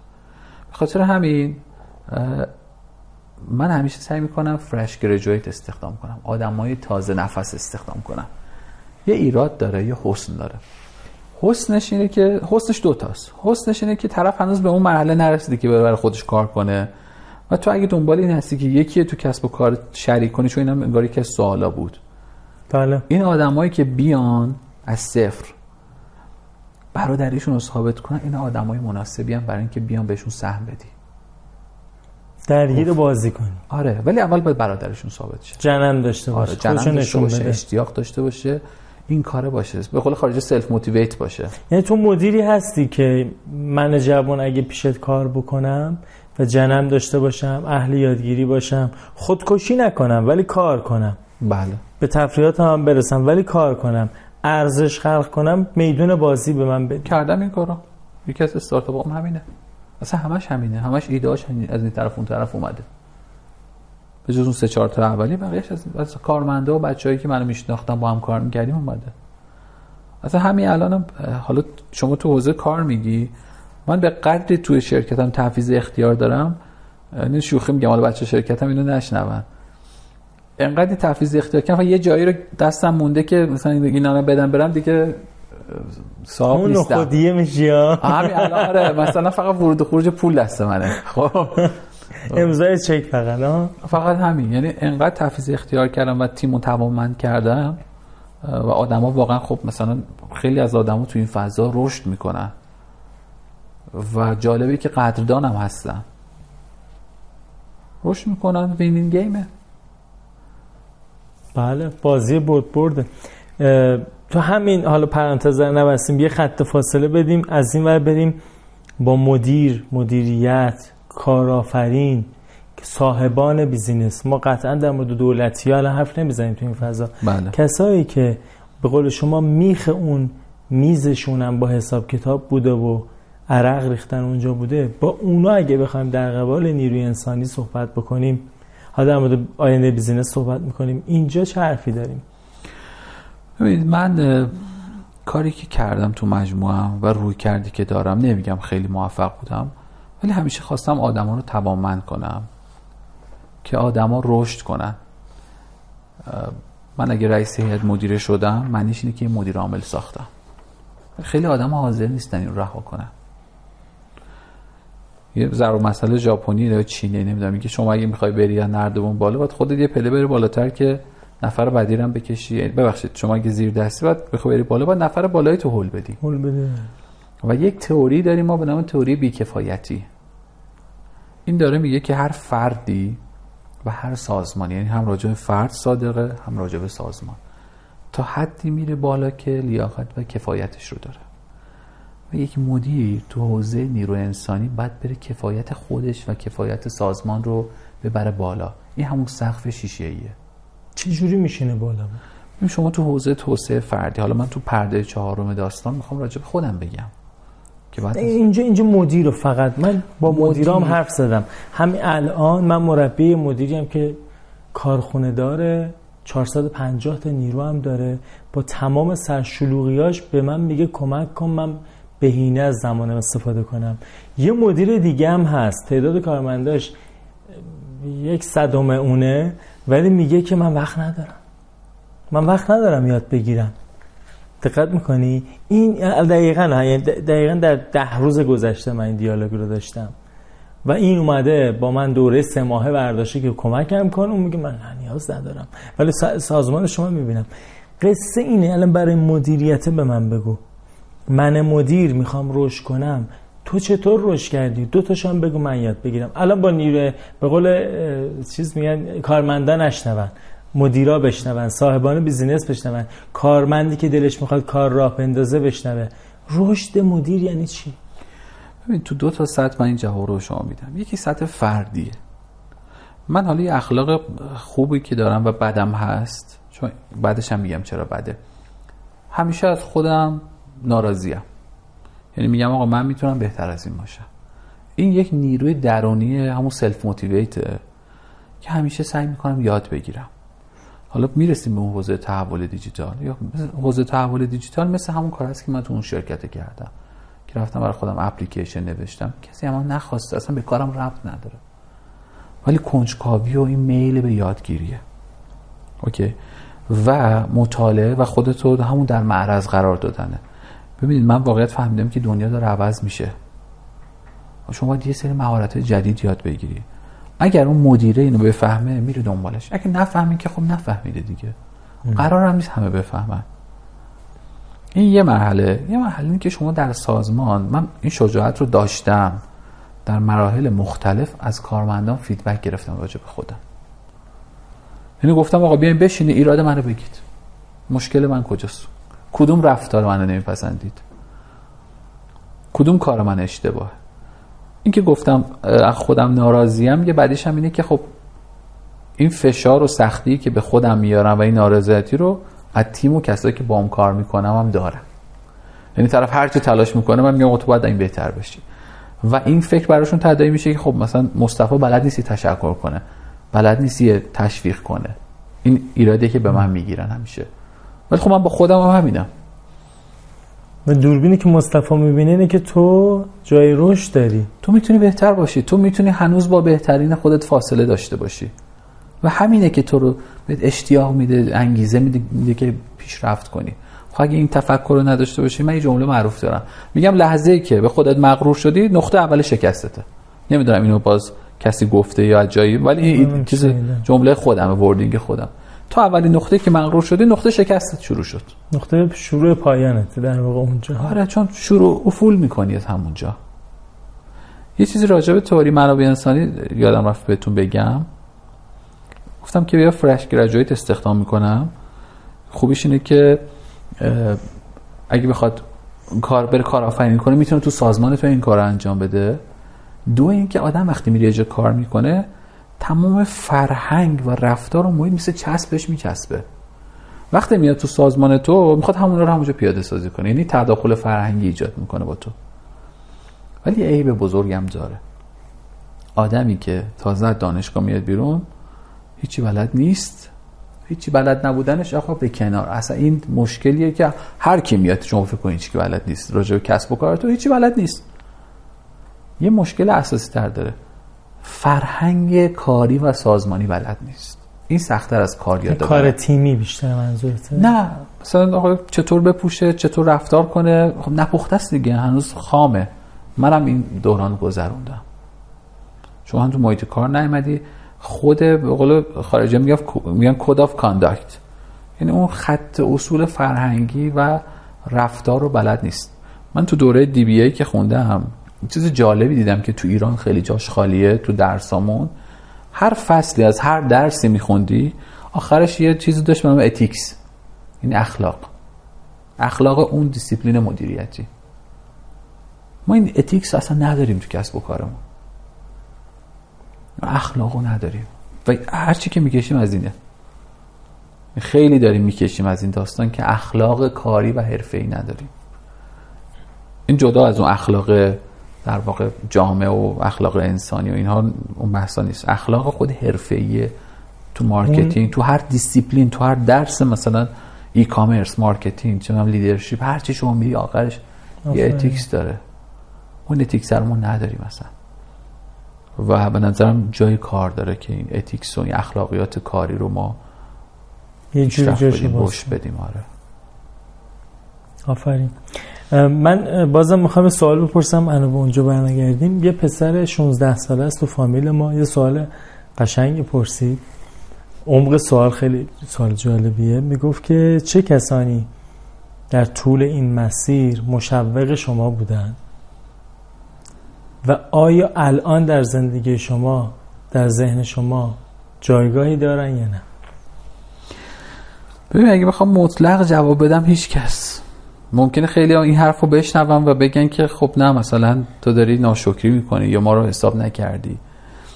ولی تشویقی که من یادم بوده باشه که تو موفقیت من همراهی بوده ها همراهی بوده یا کمک کردن بوده. ولی تشویقی که آقا تو برو این کار نه هیچ تشویقی نبوده تشکری نبوده قدردانی نبوده. خودتی و خودت؟ آره خودتی دیگه.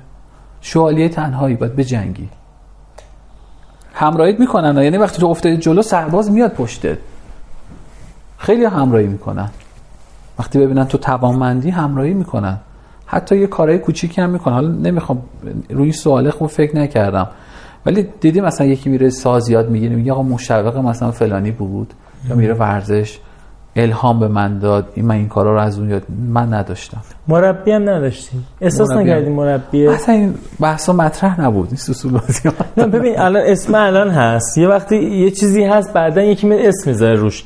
می‌خوام بگم اون موقع کسی بود ازت یاد بگیری ازش دو تا نکته بهت به بعدش تقریبا حالا ما خیلی بهش ارجاع میدیم. بهش گفتم کسی نبود بگه اون شمشیر خونینی که دستت رو بذار کنار. نه.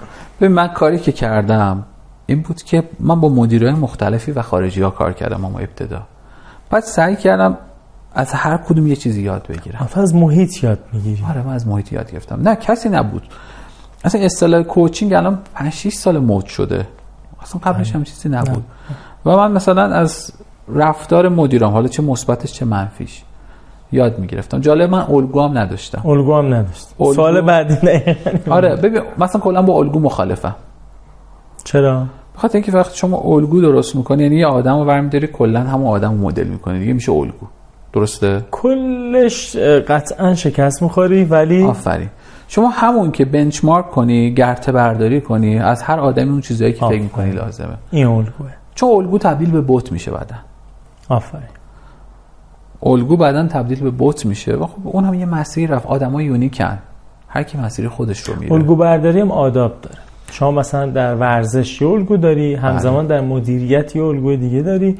در رفتار با همسر الگو داری ممکن اصلا بابات باشه مثال بله. عمود باشه. یه کسی که خوب داره رفتار می‌کنه. ازان و مدیره در خانه موفق نیست. البته اینم بگم که ما به طور ناخودآگاه در ذهنمون همه الگوها رو داریم. یعنی دیدیم یه چیزی رو یاد گرفتیم یه سری پرونده ذهنی داریم. حتی اگر که رومیز نباشه یعنی در ناخودآگاه ما باشه. ولی داریم. حالا اینکه چقدر در خداگاه وجود داره اینا بحثش متفاوته. این بحثش میره تو روانشناسی ما. از من قبل از اینکه باز برگردیم به اون خط اصلی داستانمون می‌خوام اصلا بپرسم که عنوان کارآفرینی هم در معرفی شما هست. به ویژه در وبینارها سمینارهایی که شما دعوت می‌کنن به عنوان کارآفرین هم بله. دعوت می‌کنن. تعریف شما از کارآفرینی چیست؟ یعنی یکی از حالا بخوایم منابع رو بگردیم منابع فارسی میگه کارآفرین کسی است که حقوق بگیر می‌تونه زیاد بکنه. یعنی جایی رو داشته باشه که 20 تا 30 تا 40 تا 100 تا حقوق بگیر داشته باشن. و از این ور تو یه منبع انگلیسی دیگه میگه کارآفرین کسی است که کار رو کمتر می‌کنه کار رو بهینه می‌کنه و سود خلق می‌کنه. این سود کار کارآفرینه. شما چطور میگید من می‌خوام یه تعریف سوم بگم. من میگم کارآفرین کسی که ارزش خلق می‌کنه و دلیور می‌کنه. و خب قطعا ما تو بخش خصوصی داریم صحبت می‌کنیم شما باید با مینیموم آدم و هزینه این کار رو انجام بدی. یه موقعی من دارم آدم اضافه می‌کنم برای آمار که خب مجموعه خصوصی اینطوری بهش نگاه نمی‌کنن. دولتی ها ممکنه نگاه کنن چون آمار بدن که ما چقدر اشتغال در واقع کارآفرینی کردیم. ولی تو بخش خصوصی هر یه ریالی که شما داری هزینه می‌کنی و جاش ده تومن در بیاری. اگه در نیاری که اصلا قافیه رو باختی. بنابراین پس آدم اضافه ما تو شرکت اصلا نمی‌تونیم داشته باشیم. هر کی هست باید ارزشی خلق کنه ده برابر مقداری که حقوق می‌گیره. می‌خواد این آدم مصطفی مرشدی باشه یا هر کسی دیگه ای باشه تو شرکت. این راجب خود من هم این صادقه. و یک حالا راجب کارآفرین گفتیم مبتزل تعریفش در لغت. اینه که شما وقتی یک عبارتی رو انقدر استفاده می‌کنی و نابجا استفاده می‌کنی این عبارت معنای خودش رو دست میده. به میگن ابتزال ما یه سری واژه ها رو به ابتزال آفرین واژه. ها رو به ابتزال کشوندیم. یکی از اونام کارآفرینه. یعنی من دیگه جرئت نمی‌کنم بگم آقا کارآفرینم. خب. الان تو این سالها که هستیم سختم با- خودم معرفی کنم. به خاطر همین هر واژه‌ای می‌خوای استفاده کنی می آقا این مبتذل شده. آقا شفاف دست یه مقدار یه مقدار شفاف و در ابهام واژه های عدالت. با همین عدالت اینجوری گفتنش و تدبیر هم در این سالهای اخیر بله، به واژه های متاسفانه مبتذلی وارد شده که شما الان نمی‌تونید بگید تدبیر کن در زندگیت بله. یا عدالت داشته باش در زندگیت. خب برگردیم سراغ استارتاپ ها دانشگاه بودیم دکترا بودیم. دکترا. من تو این تصمیم بودم بی ای کالیفرنیا. بله. حالا قصه اونم بگو. قصه این بود که من تصمیم گرفتم برم.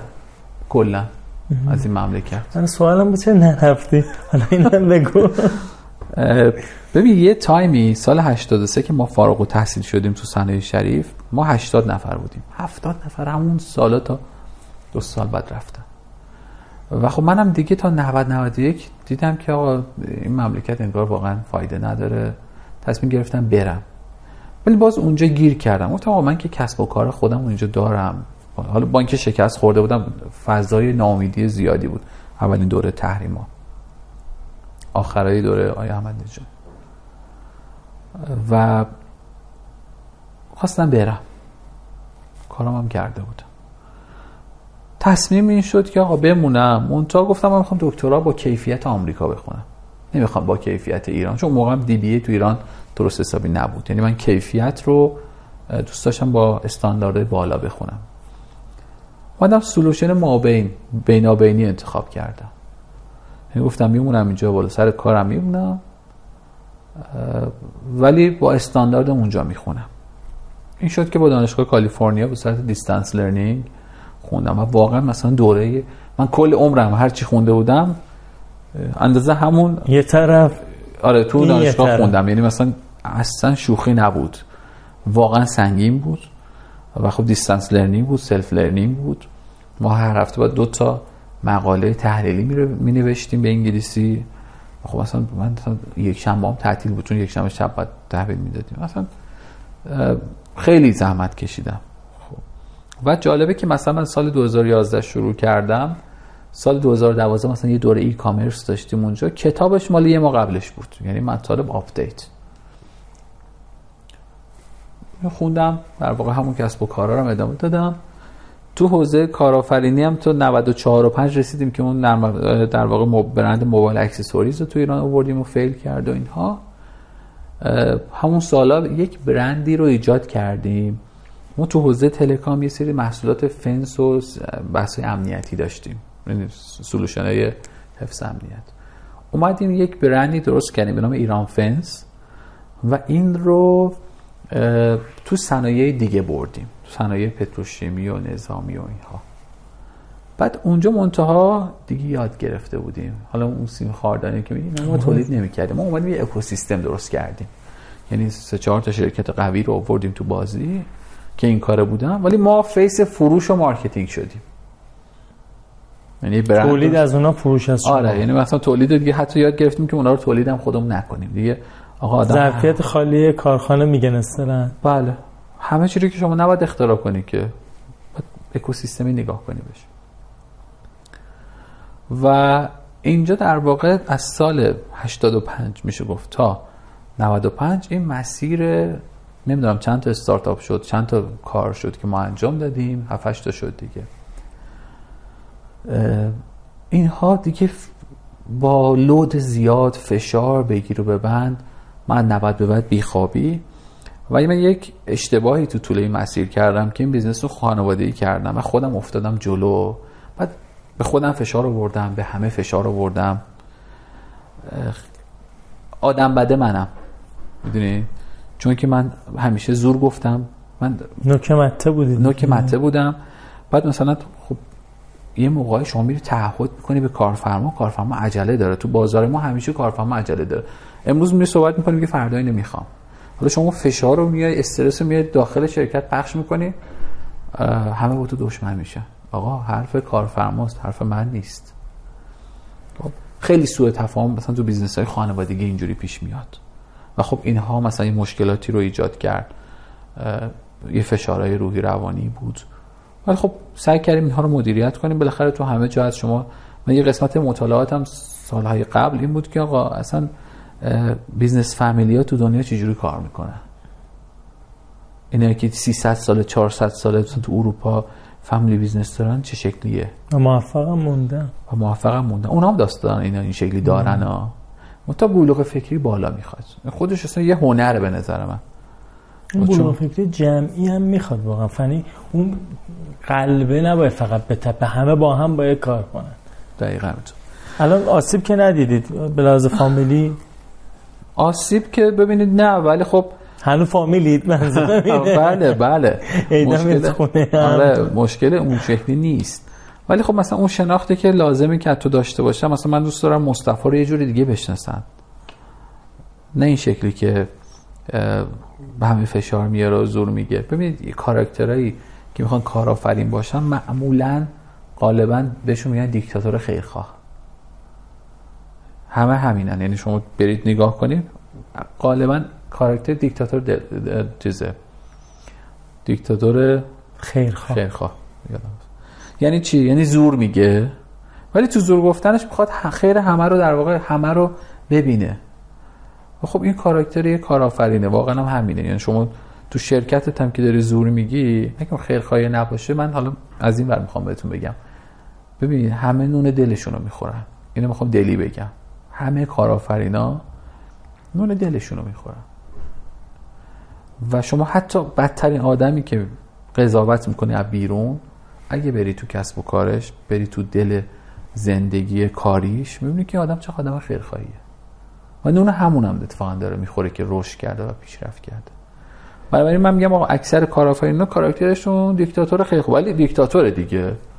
و چون شوخی نداره چون مسئولیت داره چون تعهد داره. چون یه تسامح کنه حزم میشه آره. بازار. و خب این تسامح نکردنه ببین شما یه جایی تو پارادوکس قرار می‌گیری. توی تضاد قرار می‌گیری. یا باید بیا جنبه انسانی رو رایت کنی یا اینکه مثلا رایت نکنی مشکل می‌خوری. مثلا من یه تایمی محکوم به این بودم که آقا تو زود قضاوت می‌کنی راجع به آدم و کارا زود تصمیم می‌گیری. من چون تصمیم گیری شهودیم خیلی خوبه. مثلا یه ما با شما کار می‌کنم یه ما نه خدافظ بعد به من می‌گفتن آقا تو اصلا فرصت نمیدی آدم خودشو نشون بده. گفتم آقا من چهار تا تیک بعد بزنم نه همه زبدر شد. این آدم نمی‌تونه کار کنه. و رو چند تا آدم این تست کردم. یعنی گفتم آقا نه تو تصمیم گیری کنار. و بیچارم کردم یعنی چوبی که از این چیزا خوردم تو زندگی مثلا این که تصمیم گیریه رو به تاخیر انداختم تصمیمی که حالا زمان ندادم و ولی تصمیم تصمیم درستی بوده. نمی‌خوام بگم همیشه هم درست تصمیم گیری کردم ولی اون جایی که وایستادم گفتم حالا عجله نکن. بذار درست بریم جلو. با آدم ها فرصت بیشتر. همون رو برام بزرگترین مشکلات رو درست کردم. و خب ببین وقتی راجع به کارآفرینی و اینها صحبت می‌کنی یه پکیجه. اگر فقط شیرینیشو می‌خوای بیخیالش شو درد داره رنج داره مشکل داره. مثلا شما زندگی نامه آدمای ثروتمند رو بخونید. آقای وارن بافت و کتاب گوله برفی یا گلوله برفی که روش سرمایه گذاری و در واقع بیوگرافی آقای بارن بافته که خب چندمین جز همیشه دو تاپ تناس آره، دیگه. این آدم سر یه بیزنسی که خریده بود و شرکتاش و اینها 15 20 سال دادگاه رفت. شما حاضری به عنوان کارآفرین این کارو بکنی؟ ببین دادگاه 15 20 سال رفته. یعنی شما کارآفرین که الان ببینید که چکش برنگشته باشه. دادگاه های مختلف حالا از دادگاه داخلی دادگاه کار فلان نرفته باشه. مشکلات خانوادگی نداشته باشه. همش اینا رو شما نمی‌تونی آدم ها رو پیدا کنی. خیلی نادرن. مگر لایم فک مسیر. آره یه, یه پکیجه. اگه ورمیداری همش باید ورداری. ولی من مصطفی مرشدی یا هر کسی دیگه میایم اینجا مثلا میشینیم میگیم آقا خوبه پول در آوردیم مثلا اینو خریدیم اونو خریدیم. نه آقا این حرفا نیست. از کارآفرینی که کت شلوار اتو کشیده میپوشه و ادکلن می‌زنه و لبخند اونم درسته ولی یه جنبشه. اون یه عکس ازشه. یه عکس ازشه. اون اینستاگرامه. آره اون یعنی یه slice از یه اوقات خوشیه که شما می‌بینی و خب آدم دوست داره اونو بگیره. ولی اونو میفروشن خیلی جاها.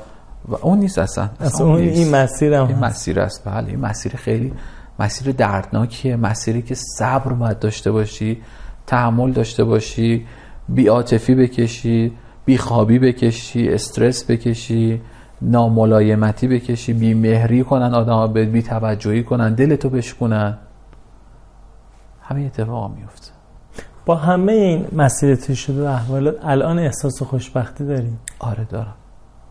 چون اگه این کار نمی‌کردم نمی‌دونم چی کار می‌کردم. برگردی این شکلی زندگی برمیگردم همین کارا رو می‌کنم.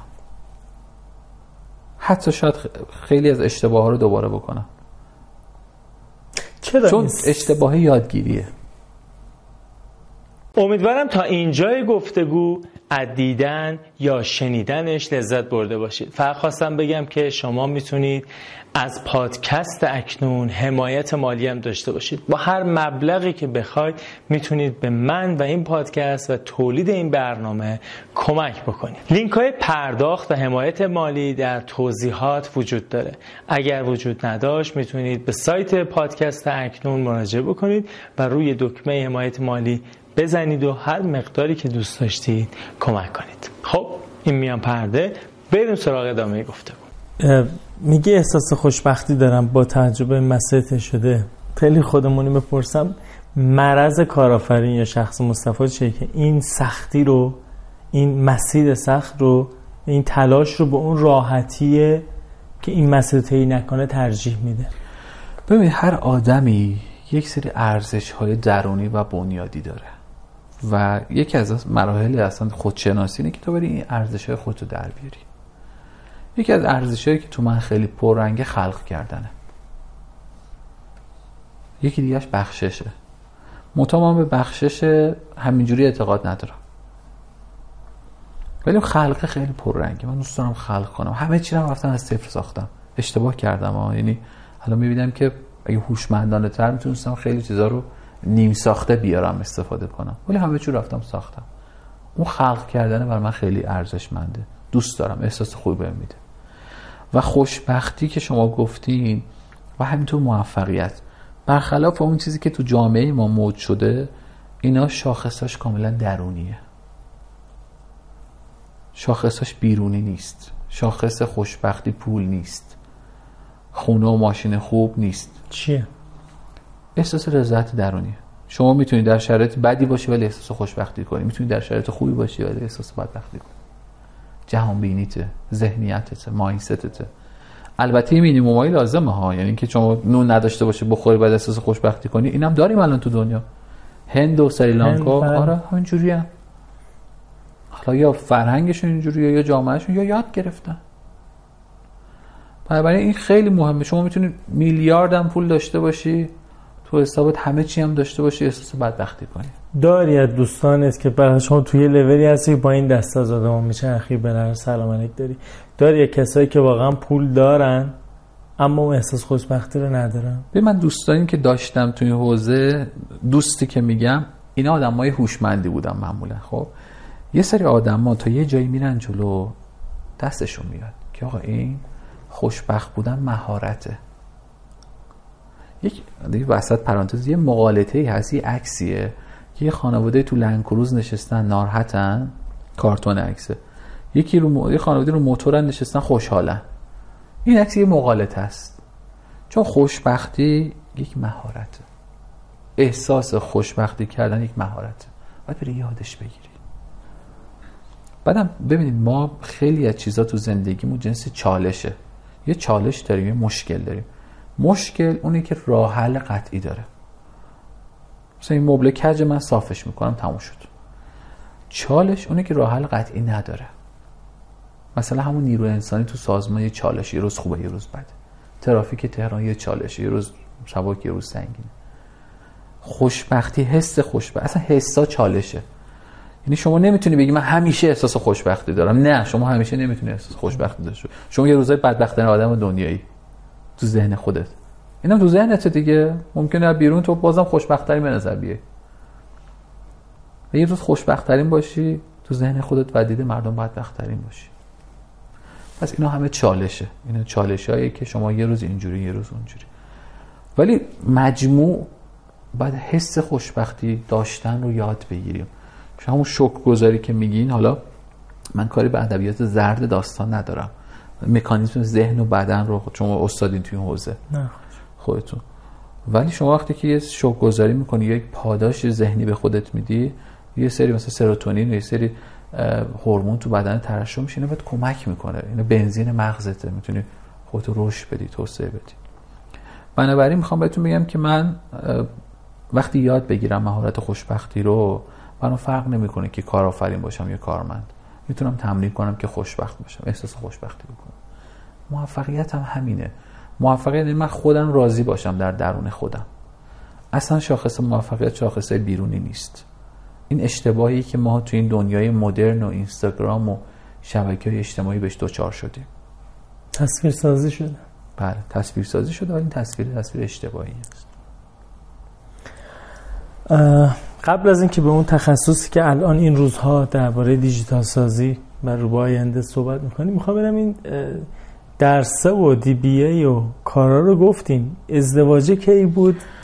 ازدواج الان حدودا پنج سال و نیم میشه که پنج سال آره من تقریبا پایان نامه دکترامو دادم ازدواج کردم دیگه. دیگه تهنشین شدم. و به یک آرامشی حالا تو کار و اینها هم به قول معروف آردم و ریختم و علکم آویختم و ازدواج کردم و الان یه دختر سه سال و نیم دارم. بسیار خوب.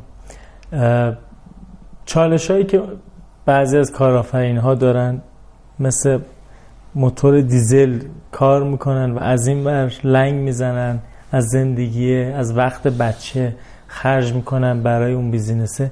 از این کارا هم کردی؟ یا تعادل داشتی؟ چیکار می‌کنی؟ می‌خوام ببینم رابطه عاطفی و همسر و بچه رو چیکار می‌کنی این وزنه رو با کار با این حجم کار؟ یه چیزی گفتم که تو شریف یاد گرفتم راجع به چند بودی بودن. و خب اتفاقای مشکلات و سلامتی برام پیش اومد بعد بحثای بیخوابی و استرس و اینها پیش اومد. و من یاد گرفتم که شما باید یک, یک سری حد برای خودت تعریف کنی. حد ثروت برای خودت تعریف کنی حد شهرت تعریف کنی حد کار کردن تعریف کنی. تعریف کردی؟ بله تعریف کردم اینها رو به عملی کردم.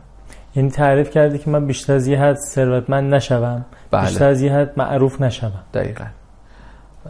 ببینید حالا مثلا تو حوزه شهرت من با رزومه که دارم و تو فضاهایی که بودم می‌تونستم حالا خیلی آدم معروف تری باشم. من انتخاب کردم آگاهانه که همینقدر معروف باشم. همینقدر شهرت داشته باشم. و ثروت همینطور. راجع به ثروت بزن یه خورده صحبت کنیم با هم دیگه. چند تا مثال بزنم براتون. زن بچه فراموش نشه. راجع به همون می‌خوام صحبت کنم ببینید گفتم باید حد بذاریم. اوکی. یه مثال اول بزنم. تو امتحان شما می‌خوای یک درسی رو امتحان بدید. درسته؟ همین که تو طول ترم رفته باشید سر کلاس و یک ذهنیتی داشته باشه ممکنه که ده قبولی رو بگیری. حالا میای میگه آقا من ده و می‌خوام بکنم 15 علاوه بر اون کارهایی که برای ده کردی حالا باید مثلا 20 ساعت وقت بیشتر بذاری. 15 رو بخوای بکنی 17 به جای 20 ساعت 50 ساعت وقت بیشتر بذاری. 17 رو بخوای بکنی 20 بعد 200 ساعت وقت بذاری بیشتر. این یه مثال. یه مثال دیگه تو کار می‌خوام براتون بزنم. این تو شرکت ما اتفاق افتاد ما تو یک یک محصولاتمون توی یک بیزنسامون مثلا 45 درصد مارکت شیر حجم بازار دست ما بود. ما اومدیم هدف گذاری کنیم اینو برسونیم به 70 درصد. بعد اومدیم براش برنامه‌ریزی کردیم. دیدیم آقا بودجه ای که می‌خواد که ما اون مثلا 25 درصد اضافه رو بگیریم دو برابر این 45 درصدی که تا الان گرفتیم. می‌خوام بهتون بگم که شما وقتی که حالا تو ثروت هم همینه. شما وقتی 100 میلیارد می‌خوای پول در بیاری با 500 میلیارد بعد مثلا خیلی تلاش کنی که این فاصله رو پر کنی. از اون طرف مطلوبیتی که 100 میلیارد مثلا عددا دارم مثال می‌زنم. بله. عدد بالا میگم که قشنگ تو ذهن همه مثلا بگم آقا 10 میلیارد طرف میگه من یه دو تا خونه می‌خرم تموم میشه. من میگم 100 میلیارد با 500 میلیارد. این درآمده داره پنج برابر میشه. ولی مطلوبیت این پنج برابر درآمد پنج برابری تو زندگی شما پنج درصد نیست. یعنی زن کیفیت زندگی شما پنج برابر بالا نمیره. از یه حدی رد چی ما حد رو باید پیدا کنیم. شما برای هر کسی هم هر کسی باید خودش حساب کنه. شما تا یه حدی پول داشته باشی ببین شما چقدر در روز مگه غذا می‌خوری؟ تومنی دارم میگم عدد بهم بگی. چقدر لباس میپوشی؟ حالا خونه و ویلا و ماشین هر کدوم چند تا می‌خوای. حدی داره دیگه. شما 10 تا ویلام در ایران و اسپانیا و جای مختلف دنیا داشته باشی چقدر در سال می‌تونی بری لذت ببری استفاده کنی؟ با این ملاحظات که شما کلی کسب و کار داری که داری هم پول در میاری دیگه. اصلا چقدر وقت می‌کنی مثلا؟ شما فکر کن ویلا تو اسپانیا داری. سالی چند روز می‌تونی بری اونجا استفاده کنی؟ چند سال یه بار می‌تونی بری. آفرین. حالا من میگم سالی چند روز می‌تونی بری. خب. بنابراین شما اون ثروتی که ساختی مطلوبیتش تو زندگی کیفیت زندگی شما کمتر و کمتر میشه. به دو دلیل. یه دلیلش اینه که گرفتارتر میشی. یعنی وقت نداری که ازش استفاده یه دلیل که خب آقا اون کاری که داری 100 میلیارد می‌کنه 500 میلیارد پدر روحیه و توان و استرس و ذهن و همه چی در میاد. یعنی این ور ببینید چی رو خرج اون چی رو خرج می‌کنی که اونو بهش می‌رسی؟ خب. بنابراین این یه حدی داره. آقا یه حدی بیشتر پول به درد نمی‌خوره. پول در این حد خوبه که کیفیت زندگی تو بره بالا. بقیهش به درد نمی‌خوره. شهرت هم همینه. شما وقتی نتونی تو خیابون بری راحت مثلا این بازیگرا و هنرپیشه و خواننده من واقعا جایی نبودم خودکشی می‌کردم. زندگی ندارن هر جا میرن. فیلمشون میاد بیرون یا راحت نیستن یا باید واکسن بزنه زمین و زمان می‌فهمن که واکسن یه فیلمی امروز اومده بیرون که یکی از هنرپیشه با رونالدو با یه ماشین خیلی لوکسی میانه خب آقا طرف رفته دیگه. حالا قضاوت کنی به ما ارتباطی نداره. ولی مردم تو رو قضاوت می‌کنن دیگه. اتفاقا میافته. به خاطر همین خیلی وقت آدما سعی می‌کنن آدمایی که حالا تو کارآفرینا من اینو خیلی دیدم. خیلی سعی می‌کنن زندگی های شخصیشون رو میز نباشه. اینکه شما میگی آقا تو اینستاگرام اینجوری می‌خوام بگم آقا اونایی که پول دارن اصلا نیستن تو اینستاگرام. برگردم به سوال شما. و این دوستایی که بس من دارم اینا یاد گرفتن که خوشبخت باشن.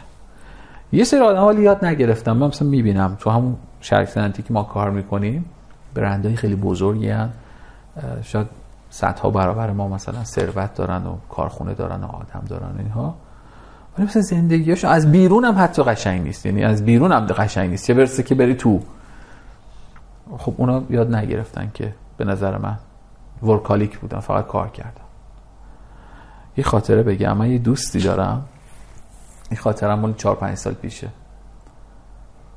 یه دوست دارم که الان نیست خارج کشور. با هم دیگه رفتیم یک شرکتی ما سفارش یک سری قطعات بتونی داده بودیم. شرکت فوق العاده بزرگی بود. کنارش هم یه کارخونه فلزی داشت. یعنی دو تا کارخونه مال آدم بود. که اون قسمتی که آشغالای کارخونهشو میذاشت اندازه دو برابر کارخونه ما بود. خب می‌بینی همچین فضایی همچین آدمی. دیدیم خودش اومد و خیلی داغون و مثلا کارمنداش یه طرف و حالا مثلا حقوق ندارم بدم اگه می‌خوای کارت رو بندازم 20 میلیون الان به من پیش بده. مثلا همینجوری موندیم. من به رفیقم گفتم گفتم آقا آخرش اینه می‌خوای؟ گفت نه. منم گفتم نه منم نمی‌خوام. به همین راحتی. آخرش اینه. من یه تایمی دلم می‌خواست 5000 تا کارمند داشته باشم. تو پرده چهارم اگه می‌خوایم وارد پرده چهارم آره. بشیم از زن و بچه رو بگو بریم پرده چهارم. زن و بچه کیفیت زندگیت با بچه با کسی که اینجوری داره حرف می‌زنه برای بچهش چجوری وقت می‌ذاره؟ ببینید قبلش اینو بگم. اگه از من بپرسید که به این سن رسیدی مهمترین دارایی زندگی چیه؟ میگم خانواده. خانواده. خانواده. مهمترین دارایی منه. یعنی نه شرکتمه نه کارآفرینامه کاری که کردمه نه مدرکمه هیچی. خانوادمه سعی می‌کنم که همسر خوبی باشم پدر خوبی باشم. مثلا این جالبه براتون بگم. یه روتین با بچم تعریف کردم.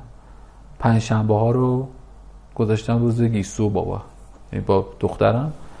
گیسو خانم و آره، بابا. گیسو خانم و بابا. و باش وقت می‌ذارم. میبرمش این برام می‌برم پارک می‌برم شهر بازی میریم با هم مثلا کافی می‌خوریم چه می‌دونم میلکشیک. دخترم سه سالشه سه سال نیمشه. ولی از همین الان بهش میگم پنجشنبه چه روزیه؟ میگه روز گیسو بابا. خب. یعنی روتینه براش داره جا میفته. و این وقتی بزرگچه یادش میمونه که هفته یه بار باباش وقت گذاشته باباش رفته بیرون. خب این خیلی برام مهمه. و من لذت می‌برم. یعنی من بیشتر از اون کیف می‌کنم. چون این بچه الان تو این سنده دیگه. بعد بزرگ همین الان عکسای یه سالگیشو می‌بینیم. میگیم که مثلا چقدر خوب بود کاش که مثلا بیشتر مثلا اون موقع قلب می‌دونست یه سال سه سال طول می‌کشید. الان میگیم آقا تو رو خود انقدر زود بزرگ نشو. آره. مخصوصا دختر بچه. آره حالا دختر به هر کدوم خوبی خودش. آره من خیلی آره. خودم من خودم دختر دوست دارم آره.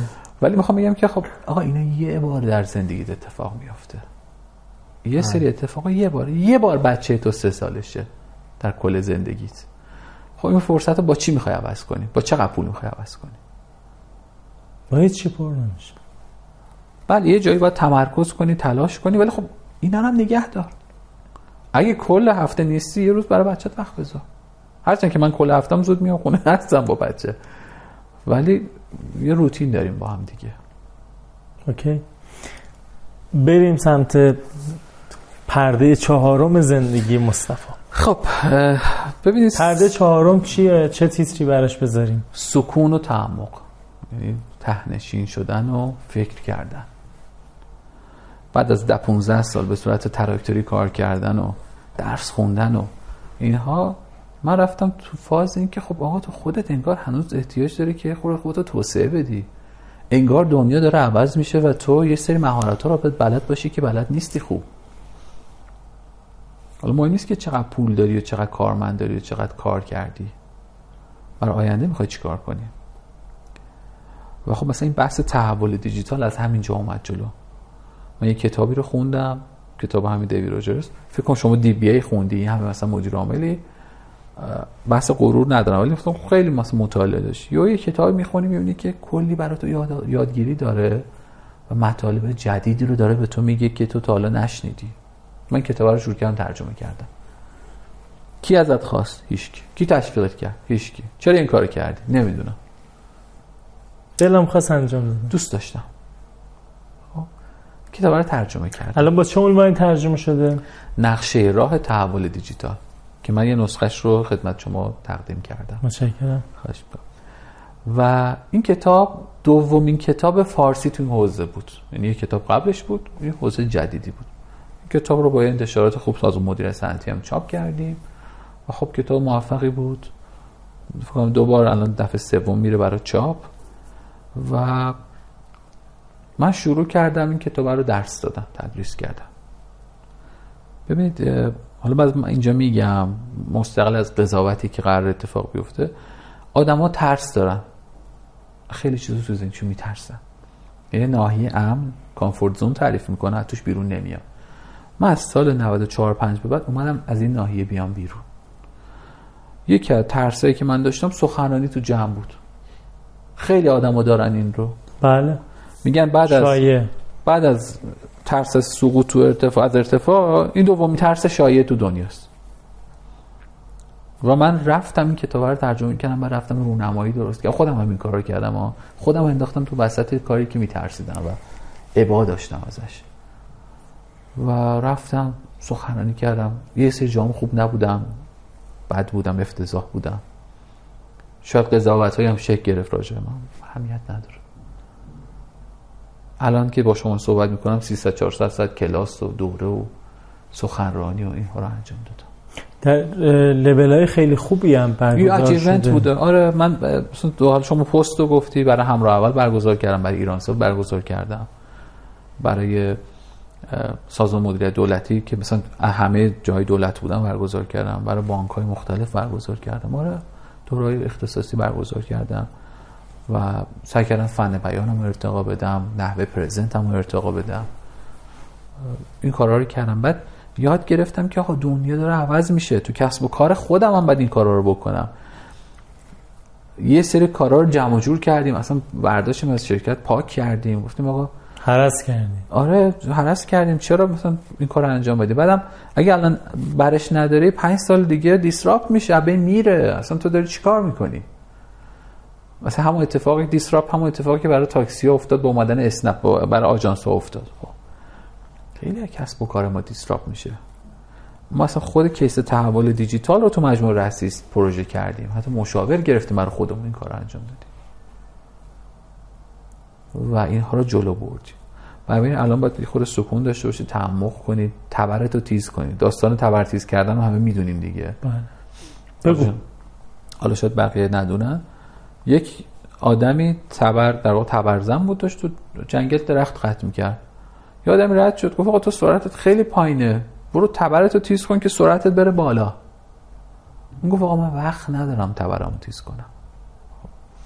همینه داستان. ببین کارآفرینی که ده سال 15 سال مثل بولدوزر کار کرده. حالا من تازه درسم خوندم کار دیگه.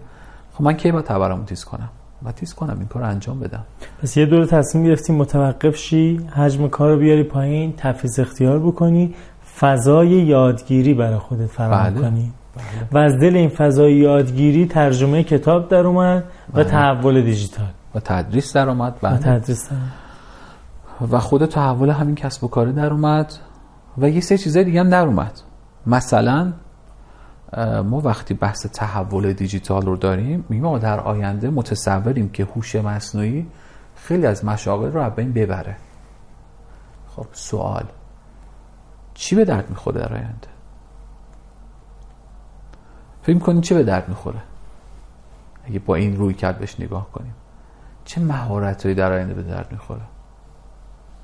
مهارت هایی که هوش مصنوعی نمی‌تونه کپی کنه. بهش میگن soft skills مهارت های نرم. همین ارائه فن بیان متقاعد کردن تفکر انتقادی.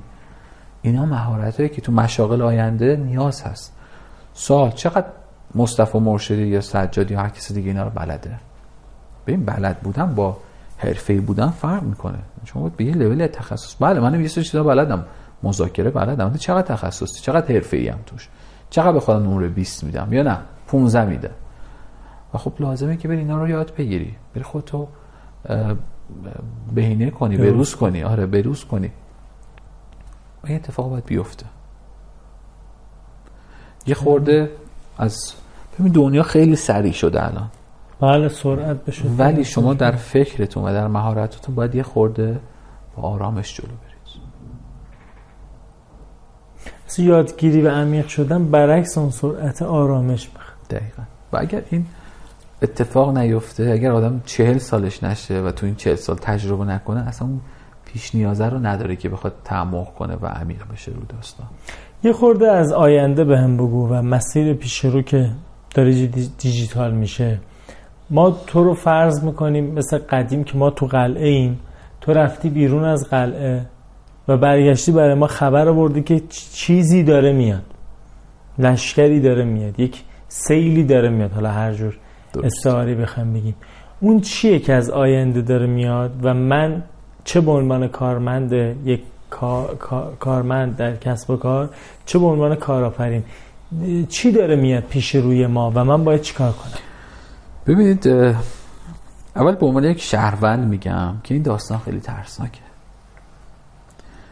داستان زندگی تو آینده فوق العاده ترسناکه. اینو از دید یک شهروند میگم. ما یک چیزی داریم به نام دیتا یا داده.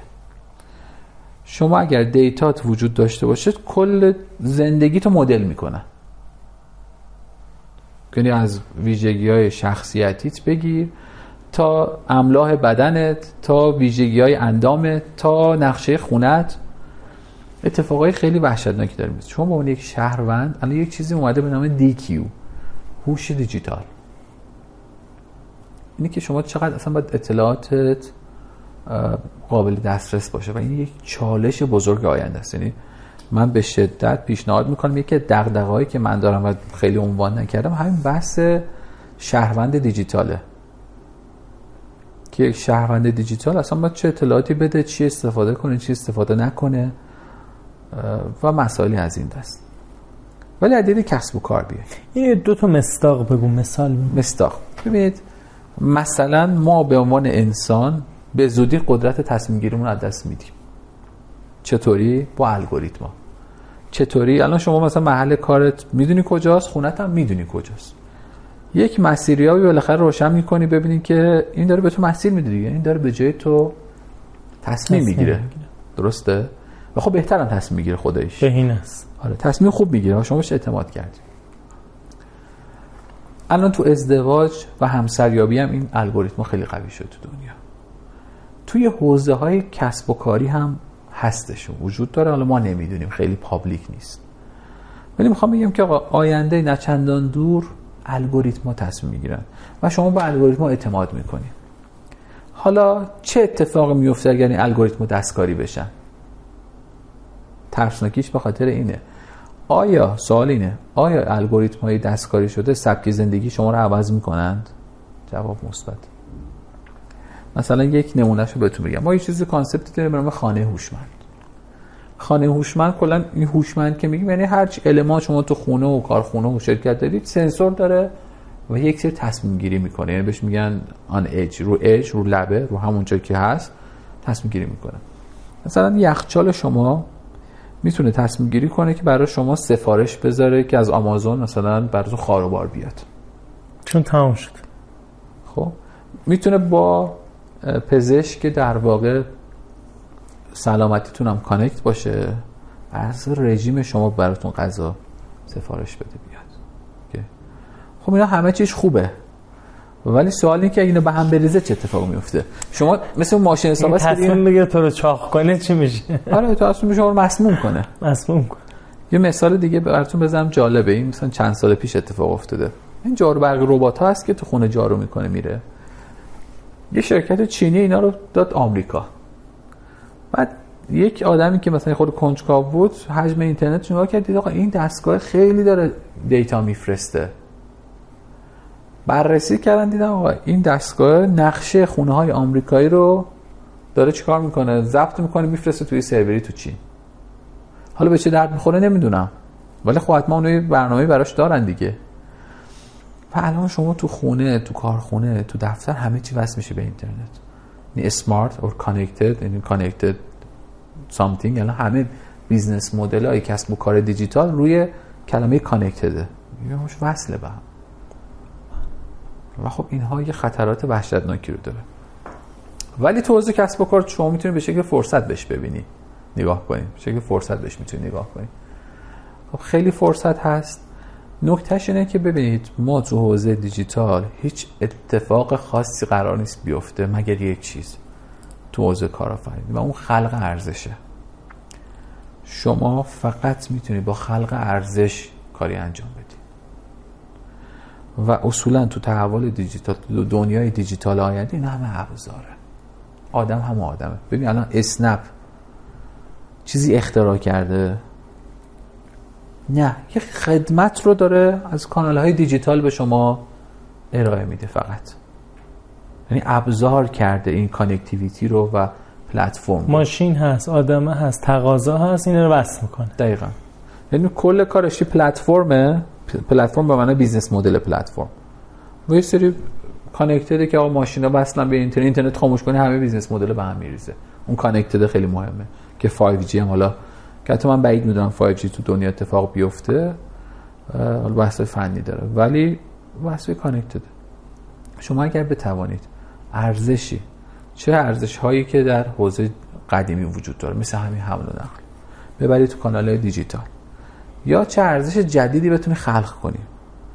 اینها همه فرصت هست و ما خیلی فرصت داریم تو آینده بحث دیجیتال. از چیزایی میشه پول در آورد؟ دیتا دیتا. من اگه سوادشو نداشته باشم چی؟ من الان ممکن من دقیقا تو همین سه چهار روز قبل یک نفر با من صحبت می‌کرد که چه کنیم؟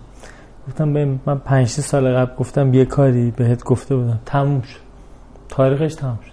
تو الان باید الانم دیره. ولی الان باید فروش آنلاین شروع کنی.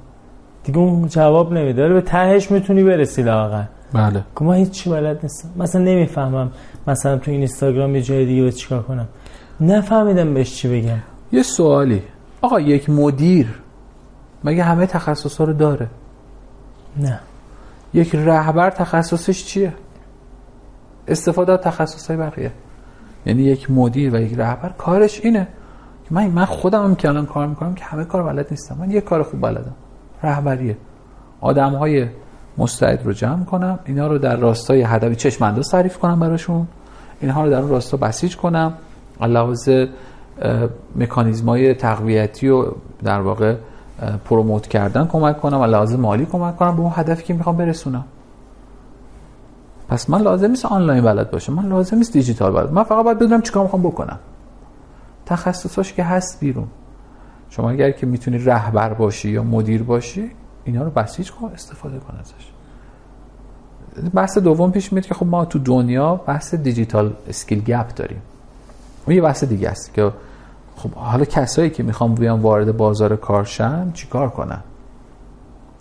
آدمایی که الان دارن مثلا دبیرستانن می‌خوام کنکور بدم گمراهن که چرایی رو انتخاب کنن و من پیشنهادم تو پیشنهاد خطرناکیه ولی پیشنهادم میگم.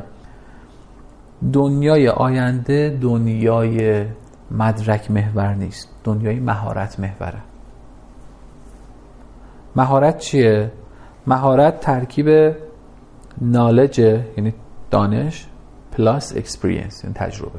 شما این دوتا رو با هم قاطی کنی میشه مهارت. برو دانشش رو به دست بیار و تجربهش رو به دست بیار. از کجا شروع کنی؟ از همون جای مجانی. شما الان بگو من می‌خوام برای برای مجانی برنامه‌نویسی کنم. مجانی مهارت های دیجیتال انجام بدم. هزار نفر می‌خوانه کی میگه کار نیست؟ همون حرفی که گفته میشه. خب. حالا اون که اصلا تو حوزه دیجیتاله. این که میگن کار نیست. ما الان کارخونه دنبال مثلا نیرو کار میگردیم کارگر ساده نیست اصلا. که میگن کار نیست. و منم منم درک نمی‌کنم که آقا میگن کار نیست. من کار آفرین صاحب کار درک نمی‌کنم ما الان می‌خوام مثلا 20 تا نیرو استخدام کنیم نیست. شما با ما پیدا کن. استخدام می‌کنیم ما. 20 تا نیروی کاری تو کارخونه ها نه نیروی حالا نالج ورکری که قطع و رجال هست انگار. و خب ایرادش یه جای دیگه است که بحث اینه که نمیصرفه براشون با این حقوقا با این در واقع دستمزد کار کنن خیلی ها یه دلیل شاید اون باشه دلیلش که واقعا میگن کار نیست. باز من خیلی قبول نمی‌کنم. من چون خودم مجانی کار که حاضر بودم کار کنم. نشد. حالا به من پول دادن. ولی خب به صورت کار مجانی هم خیلی کردیم. حتی تو همین حوزه های شرکت خودمون. همین الان خیلی وقت مثلا ما یه محصول جدید داریم یه سرویس جدید داریم. چند تاشو مجانی می‌بریم. free of charge انجام میدیم براشون که marketing بکنیم. خب تو هم با اون آدم خودتو marketing کن. در معرض قرار بگیر. در معرض قرار بده خودت رو. و اون دانش و تجربه نهایتا دارایی توه نه دارایی کارفرما. می‌تونی ببریش. آره مال خودته. در درون تو این فضا استفاده کن یاد بگیر ببر. کسی نمی‌تونه بگه تو چرا تجربه رو با خودت بردی؟ بذارش اینجا. هیچ کی نمی‌تونه بگه. با خارجی کار کردن چیز خاصی بهت یاد داد؟ ببینید یک چیزی رو بگم. توی سمینارها و حرفام هم چون سوال میشه مثلا ما وقتی صحبت تحول دیجیتال تو سازمان می‌کنیم میگم آقا مثلا شرکت فلانجی میگن نه اونا اونجوری اما ایران فایده نداره. اولا می‌خوام بهتون بگم که خارجی ها به لحاظ فردی یعنی ایندیویژوالی آدم فضایی نیستن. خیلی با ما توامندیاشون فرق نداره. اون روی کردی هست که میگه ایرانی باهوش ترین آدم زده من اونو قبول ندارم اونم بذاریم کنار. خب. ما اتفاقا به نظرم خنگ ترین آدمای رو زمینی با حفظ احترام دلیلشو بعدم بهتون میگم. ولی می‌خوام بگم اونا هم نابغه نیستن. اونا هم آدمای عادی هم. تو یک سیستم اجتماعی و تربیتی بزرگ میشن. و در سازماناشون یه سری اتیکس همون اخلاق وجود داره که در سازمان ما وجود نداره.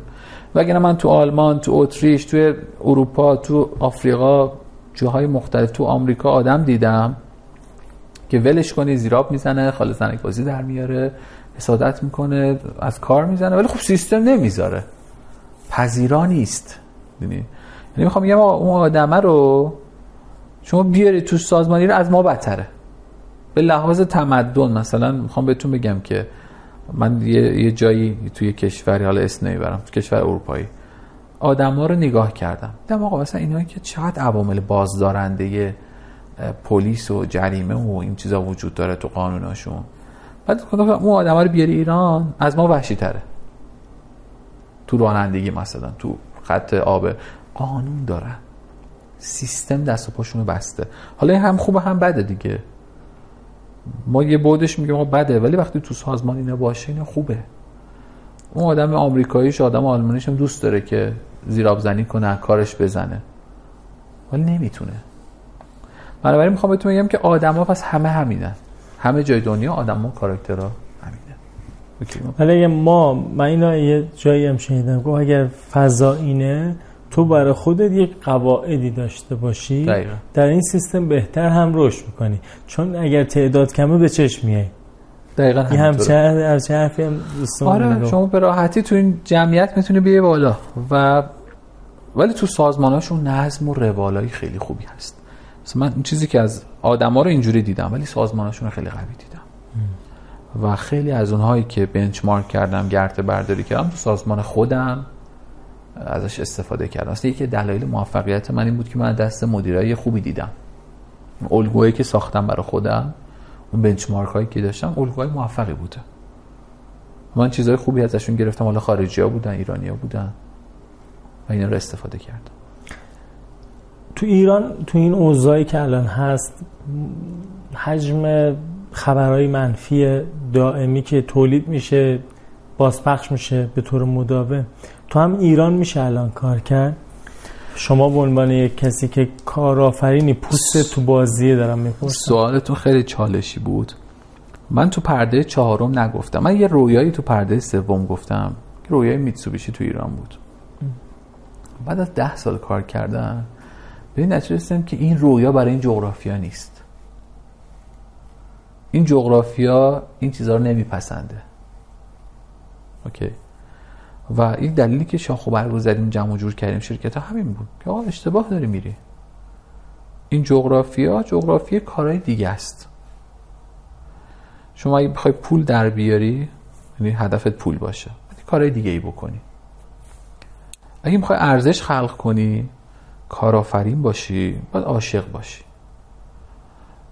الان بزرگترین مشکل کارآفرینا که من اینو میگم از دهه 90 شروع شد یعنی سال 90 شروع شد. ما ماشین در واقع میزان خروجی به تلاشی که داریم می‌ذاریم این افتاد تو سرازیری. الان کف درس گواهش اینه که ما نرخ رشد اقتصادیمون تو دهه 90 برایندش صفر بوده. یعنی چی؟ یعنی شما اگه مثلا توی یه کسب و کار بودی ممکنه یا بالای صفر بوده باشی یا پایین صفر. ولی اگه تو 10 تا کار بودی تو 20 تا کار بودی تو 20 تا صنعت بودی معنیش اینه که برایندش صفره. یعنی شما هر چه رشتی پنبه شده. من این ایراد به خودم می‌گرفتم تو کار لحاظ اقتصادی توی حوزه خروجی کار. میگم که فایده نداره صفره. برایند صفره. بعد نگاه کنم میگم خب برآیند رشد اقتصادی کشور صفره. چه توقعی داره؟ حالا یه کسب و کارهای بالا بودن یه کسب و کارهای همونقدر پایین بودن که براینده شده صفر دیگه. ما در دهه 90 اقتصادی به نظرم 90 ببخش دهه 90 شمسی بدترین دوره بوده به لحاظ اقتصادی تو حداقل تو این عمری که ما داشتیم تجربه کردیم براینده رشد اقتصادی کشور. صفر. و شما به عنوان کارآفرین در بهترین حالت هم بقا داشتی. بقا داشتی. خب تو این فضا باز می‌رسی با انتخابه. می‌خوای چیکار کنیم می‌خوای تعطیل کنیم می‌خوای بخوابی تو خونه؟ می‌خوای ناامید چی؟ یا می‌خوای تو این فضا چیکار کنیم؟ دارم بهتون میگم انتخاب خودتونه. می‌تونی ادامه بدی؟ مثل همون اتفاقی که بر من افتاد. ممکنه که یه روزی مملکت بالاخره اتفاقی بیفته. اولا اینکه باید هوشمندانه کار کنی. یعنی تو هر حوزه نباید ورود کنی. این چیزایی که راجع به اون چهار مرحله گفتم اگه می‌خوای کار را بندازی حتما برو این تستاشو بکن. قبل اینکه هزینه کنی. اگه می‌بینی نمیشه تعصب نداشته باش روی ایدت ایده تو استارتاپ تو کار زیرو ولیو صفر. اگه یکی اومد خواست باتون شریک شه بگه من ایده رو دارم مثلا 100 میلیون ایده من میارزه بگو صفر. چرا؟ چون ایده رو خیلی ها دارن. ایده مهم هست ولی ایشو مهمتره. مثلا ایده اسنپ حالا من اسنپ میگم چون خیلی مصطلح آقا ایده تاکسی اینترنتی چند نفر داشتن؟ شما می‌دونید که اصلا توی استانهای مختلف به صورت موردی پیاده سازی شده. قبل از اینکه اینترنت تریجی و فورجی باشه حتی. و فیل شد. چرا؟ چون در زمان درست نبوده. من یک جمله دارم. یا زمان درست مکان درست آدمای درست کار درست. این چهار تا اگه می‌تونی با هم جفت و جور کنی هر کاری بکن. ولی این رو هم من اذعان می‌کنم و اعتراف می‌کنم که ما در دهه 90 شمسی واقعا کارآفرینی سخت بود یعنی که شرکتی هرچه 90 فاصله گرفتیم سختتر شده اگه واقعا مثلا 95 6 7 شروع کردی رو پایی کار کردی واقعا دمت گرم. من اگه شروع کردم من 85 شروع کردم. اونی که من قوی تره 75 شروع کرده. اونی که قوی تره 60 شروع کرده. یعنی می‌خوام باشه سرمایه اتفاق آره. افتاده. و واقعا اقتصاد ما خوب بود. الان واقعا افتضاحه. و من شدیدا حالا اینو الان بدش کن نباید بگم. در مورد اینم بپرسم به عنوان سوال سوال آخر شما مالی خوندی بله. در سطح فردی یک فرد سواد مالیش چقدر می‌تونه بهش کمک کنه و به چه ابعادی از این سواد مالی بپردازه؟ ببینید من اسمشو نمی‌ذارم سواد مالی من اسمشو می‌ذارم هوش مالی. هوش ببینید ما یک یه چند تا واژه هست که اشتباه با هم گرفته میشه. مثلا حسابداری رو میگن مالی. آقا حسابداری فقط رکورد کردن اطلاعات. اینکه شما مثلا چند تا صورت حسابداری داری یه بحث مالی در شرکت به معنای تأمین مالیه. و یعنی جایی که کمبود پول داری چطوری بری جور کنی. جایی که انباشت پول داری چطوری سرمایه گذاری کنی. ببین میگن مدیریت مالی. ولی اون یکی حسابداریه که آقا سود و زیان در بیاری. ترازنامه در بیاری گردش وجود نقد در بیاری. اما یک فرد آنچه که احتیاج داره هوش مالیه. در سطح فردی. هوش مالی یاد گرفتن که با پول چطوری کار کنی و بازی کنی. حالا بحث پسنداز تو ایران با توجه به تورمی که داریم اصلا موضوعیت نداره خب. ولی شما سرمایه گذاری تو ایران با پول کم میشه کرد. اینکه کجا سرمایه گذاری کنی؟ اینا میشه هوش مالی. چقدر پول تو مثلا سرمایه گذاری کنی چقدر شد برگردونی تو زندگی دخل و خرج تو چیکار کنی؟ اینها همه میشه در واقع بحث های هوش مالی. و خیلی از آدمای معروف دنیا مثلا وارن بافت و اون رابرت کیوساکی و خیلی اینه که پول دارن هم با پول کار کردن. حالا تو بورساشون مثلا تو بازار مالی کارایی کردن یا تو حوزه کارآفرینی همین کارا رو کردن. پول یه در بردن بردن جای دیگه. این کار کردن با این پول میشه هوش مالی. میشه و اینو باید چطور می‌تونن در سطح فردی یاد بگیرن؟ ببین کتاب های زیادی هست تو این حوزه. می‌تونن کتاب ها رو بخونن. بعد زندگی نامه آدمایی که تو این حوزه ها موفقن مثلا مثلا وارن بافت رابرت کیوس اینا رو بخونن. زندگی کار زندگی نامه کارآفرینان موفق بخونن. اینا همه الهام بخشه. اینا همه یه چیزایی یادشون میده. ولی کپی قرار نیست بکنن. چون هر کسی راه خودش رو داره. اون ذهنیت رو می‌خواد یاد ذهنیت آره یه هوش. یه هوش مالیه. این اتفاق خیلی مهمه که یاد بگیرن مردم. عالی. اه، چند تا فیلم معرفی می‌کنیم می‌خوایم بریم مصطفی با این شکل چند تا فیلم هم به اون معرفی خب ببینیم از چه فیلم خوشت میاد؟ فیلم ها من به ترتیب یعنی به ترتیب که نمیشه گفت ولی اون که خیلی قدیم دیدم مثلا Bitter Moon رو خیلی خوش آمد ماه تلخ. بعد این فیلم های مثل Fight Club Beautiful Mind Shutter Island اینا فیلم های حالا حالت شیزوفرنیه. ولی من یه برداشت دیگه از این فیلم ها کردم و اونی که تو داری یه چیز رو می‌بینی ولی آدم ها چیزای دیگه می‌بینن. یعنی انگار که دو تا دوربین داره رفتارش مثلا من جلو شما نشستم دارم صحبت ها رو می‌کنم. من یه ذهنیتی دارم. شما یه ذهنیتی داری دوستان دیگه ذهنیت دیگه دارن. این فیلم ها مثلا به شما نشون میده که آره ذهنیت ها می‌تونه متفاوت باشه کلا. مثلا فیلم پیانیست رو دوست دارم. واقعا مثلا موقعی که ناامید میشی می‌خوای بگی من بدبختم خود این چیزا. پیانیست رو ببین. آره پیانیست رو مثلا ببین. بعد کلا فیلم های کلا رمز هم کتاب هم فیلم. رمزآلود و اینها رو خیلی دوست دارم. مثلا شرلوک هولمز رو همه رو دیدم چه می‌دونم پوارو رو دیدم. شرلوک هولمز هم version قدیمیشو دیدم هم version بریتانیاییشو دیدم هم version آمریکاییشو دیدم. عرضم به حضورتون که فیلم مثلا سریال بلک لیست رو خیلی خوشم آمد بلک میرو رو خوشم آمد و باز اگه فکر کنم اگه چیز دیگه باز یادم اومد سوالی هست نپرسیده باشم دوست داری بگی؟ توی حوزه فیلم الان من به خاطر دخترم انیمیشن هم می‌بینم و دو تا انیمیشن خوب دیدم. اینا هم دوست دارم بگم. بگو. یکی اینساید آوته که حالت روحی خیلی قشنگ تمثیل کرده هم برای بزرگا توصیه میشه هم برای بچه ها اون فیلم انیمیشن سوله سول جدید اومد ترکون. و خب خیلی, خیلی قشنگه. یکم جدید گرفتم خوبه. چه سیاسی به در بچه‌ها خوبه قشنگه. اسمش خرشاهه. دانکی کینگ من اول فکر کردم که خیلی موزیکال خوشگله. فکر کردم که کار هندی است ولی ظاهرا پاکستانی رو ساختنش. و کاملا فضای مثلا انتخاب تمثیل انتخابات تو جنگله و خیلی به فضای امروز ما هم نزدیک جامعه قشنگی ببینیدش. و یه دوبله خیلی خوبی داره که اون قسمت موزیکالش رو فارسی خوندن. به نظرم خیلی خوب کار کردن. دستشون واقعا درد نکنه. آفرین. خب دیگه سوالی هست من نپرسیده باشم. دوست داری بگی؟ سوالی که نپرسیده باشید. چیزی که بخوای بگی جا افتاده باشه. نه چیزی تو ذهنم نمیاد فعلا. مگر اینکه بعدا تو ذهنم بیاد. بعدا نمی‌تونیم اضافه کنیم. الان باید بگی آقا.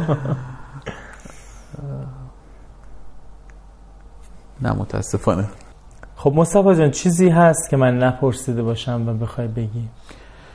ببینید واقعیت اینه که حالا من می‌خوام یک توصیه برای افراد داشته باشم. این تو لول فردی دارم صحبت می‌کنم. یه کتابی رو خوندم به نام منحنی دوم که فکر گفتم تو کتاب ها مال آقای چارلز هندی. این داره میگه که هر پدیده ای هر آدمی یک منحنی S شکل رو در واقع رد می‌کنه. S شکل این شکلی شما تو یه کاری شروع می‌کنی یه مقدار انرژی می‌ذاری S میره بالا. S خوابیده است. حالا اگه شکلش رو بعدا خواستین می‌تونی یه جا نشون بدین شما انرژی می‌ذارید یه خورده رشد می‌کنید بعد یهو انرژی بیشتر می‌ذارید فیل می‌کنید. هی میایم پایین. مثل همون مثالی که من تو کنکور زدم. یا مثالی که تو استارتاپ ها خیلی همون جا ول می‌کنه. اول یه خورده میرن جلو موفقن. بعد هی پول و انرژی بیشتر می‌ذارن هی میان پایین. می‌رسن به دره نامیدی خیلی همونجا ول می‌کنن. ول می‌کنن و میرن. اونایی که ادامه میدن رشد نمایشون شروع میشه. این رشد میره بالا تا یه جایی که دیگه استوب میشه و از اونجا مرحله افول و مرگه حالا تو کسب و کار و آدم همه همینه. ایده این کتابه چیه؟ که من می‌خوام بگم آقا تو لول فردی ما این کار رو بکنیم و من خودم دارم این کار رو می‌کنم. من یه جا اومدم رشد کردم شرکت درست کردم حس کردم رسیدم به اون سقفه. میگه آدمایی که تو اون سقفن که حالا تو اون سقفه در واقع شما غرور و در واقع جاه طلبیت زیاده. چه تو لول فردی چه تو لول بازار. جو برند داری گنده ای پول دستته. اونجا جایی که باید بیای منحنی دومتو شروع کنی. اس بعدی رو باید شروع کنی رو اون سقفه. یعنی همونجا که دوباره میفته پایین. یعنی سقف اون منحنی میشه نقطه استارت به سمت بالا. آره. میشه به سمت بالا که اتفاقا اولش باز به سمت پایینه. یعنی شما وقتی که همه چیت خوبه پول داری سواد داری مدرک داری همه چی داری خودت دوباره می‌ذاری تو سختی می‌ذاری توی مرحله ای که انرژی می‌ذاری خروجی نمی‌گیری میری دوباره تو دره ناامیدی که یک اس یک منحنی دومی درست کنی. و من حس می‌کنم کاری که مثلا کردم از سه چهار سال اخیر و دارم انجام میدم که دارم منحنی دوم می‌سازم این هم راجع به افراد صادقه هم راجع به شرکت ها اگر منحنی دوم تو تو عصر دیجیتال نسازی دیسراپت میشی از بین میری. تو لول فردی هم همینه. یک چیزی که راجع به خودم فقط می‌خوام بگم آخرش اگه بگی که در واقع بارزترین ویژگی تو چیه میگم تغییر. من تو دوستام یه سری شوخی می‌کنم با هم. چند ما خبر ندارن. زنگ می‌زنم میگه مصطفی کار جدید چیکار داری می‌کنی؟ یعنی توقع دارن هر 6 ماه سال من یه کار جدید بکنم خب. و تنها اصل ثابت در جهان تغییره آب اگر یک جا بمونه میشه مرداب آدم هم همینه. و اگر منحنی اولتون رو نساختین بریم بسازید. اگر که منحنی اولتون ساختید برید منحنی دوم رو بسازید. کاری که من دارم انجام میدم. و توصیه می‌کنم کتاب منحنی دوم رو هم بخونید کتاب جالبیه. بسیار عالی متشکرم. خواهش می‌کنم. خیلی خوش صحبت و ممنونم. خوب و پرمغز. ممنون از اینکه تشریف آوردین و وقت خودتون رو در اختیار پادکست اکنون من و شنوندگان گذاشتم متشکرم بابت این فضایی که در واقع فراهم کردید که این گفتگو شکل بگیره و امیدوارم که موفق باشید. تشکر.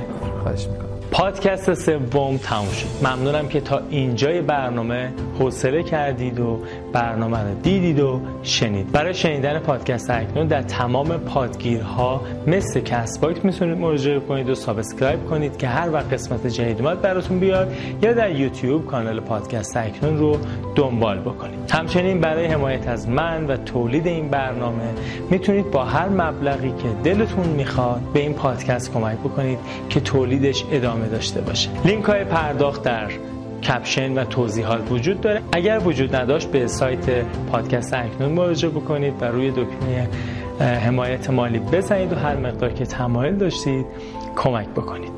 همچنین از اسپانسر برنامه مهدی رضایی متشکرم. مهدی سئوکاره و متخصص اینه که در این دنیایی که پر از سایت هاست سایت شما رو در رتبه بندی ها بالا بیاره یا پیج اینستاگرام می‌تونه کمک بکنه که شما رشد business ی رو بهتر تجربه کنید لطفا برای من کامنت بگذارید. بنویسید و ایمیل بزنید. چه سوالاتی رو بپرسیم؟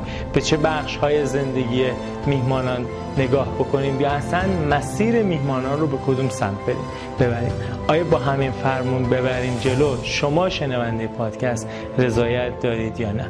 می‌تونید همه اینها رو با من در میون بگذارید و مطمئن باشید که در مسیر آینده پادکست موثر خواهد بود. امیدوارم لذت برده باشید. تا قسمت بعدی که من با یک گفتگوی دیگه خدمت شما بیام مراقب خودتون باشید و در اکنون زندگی کنید.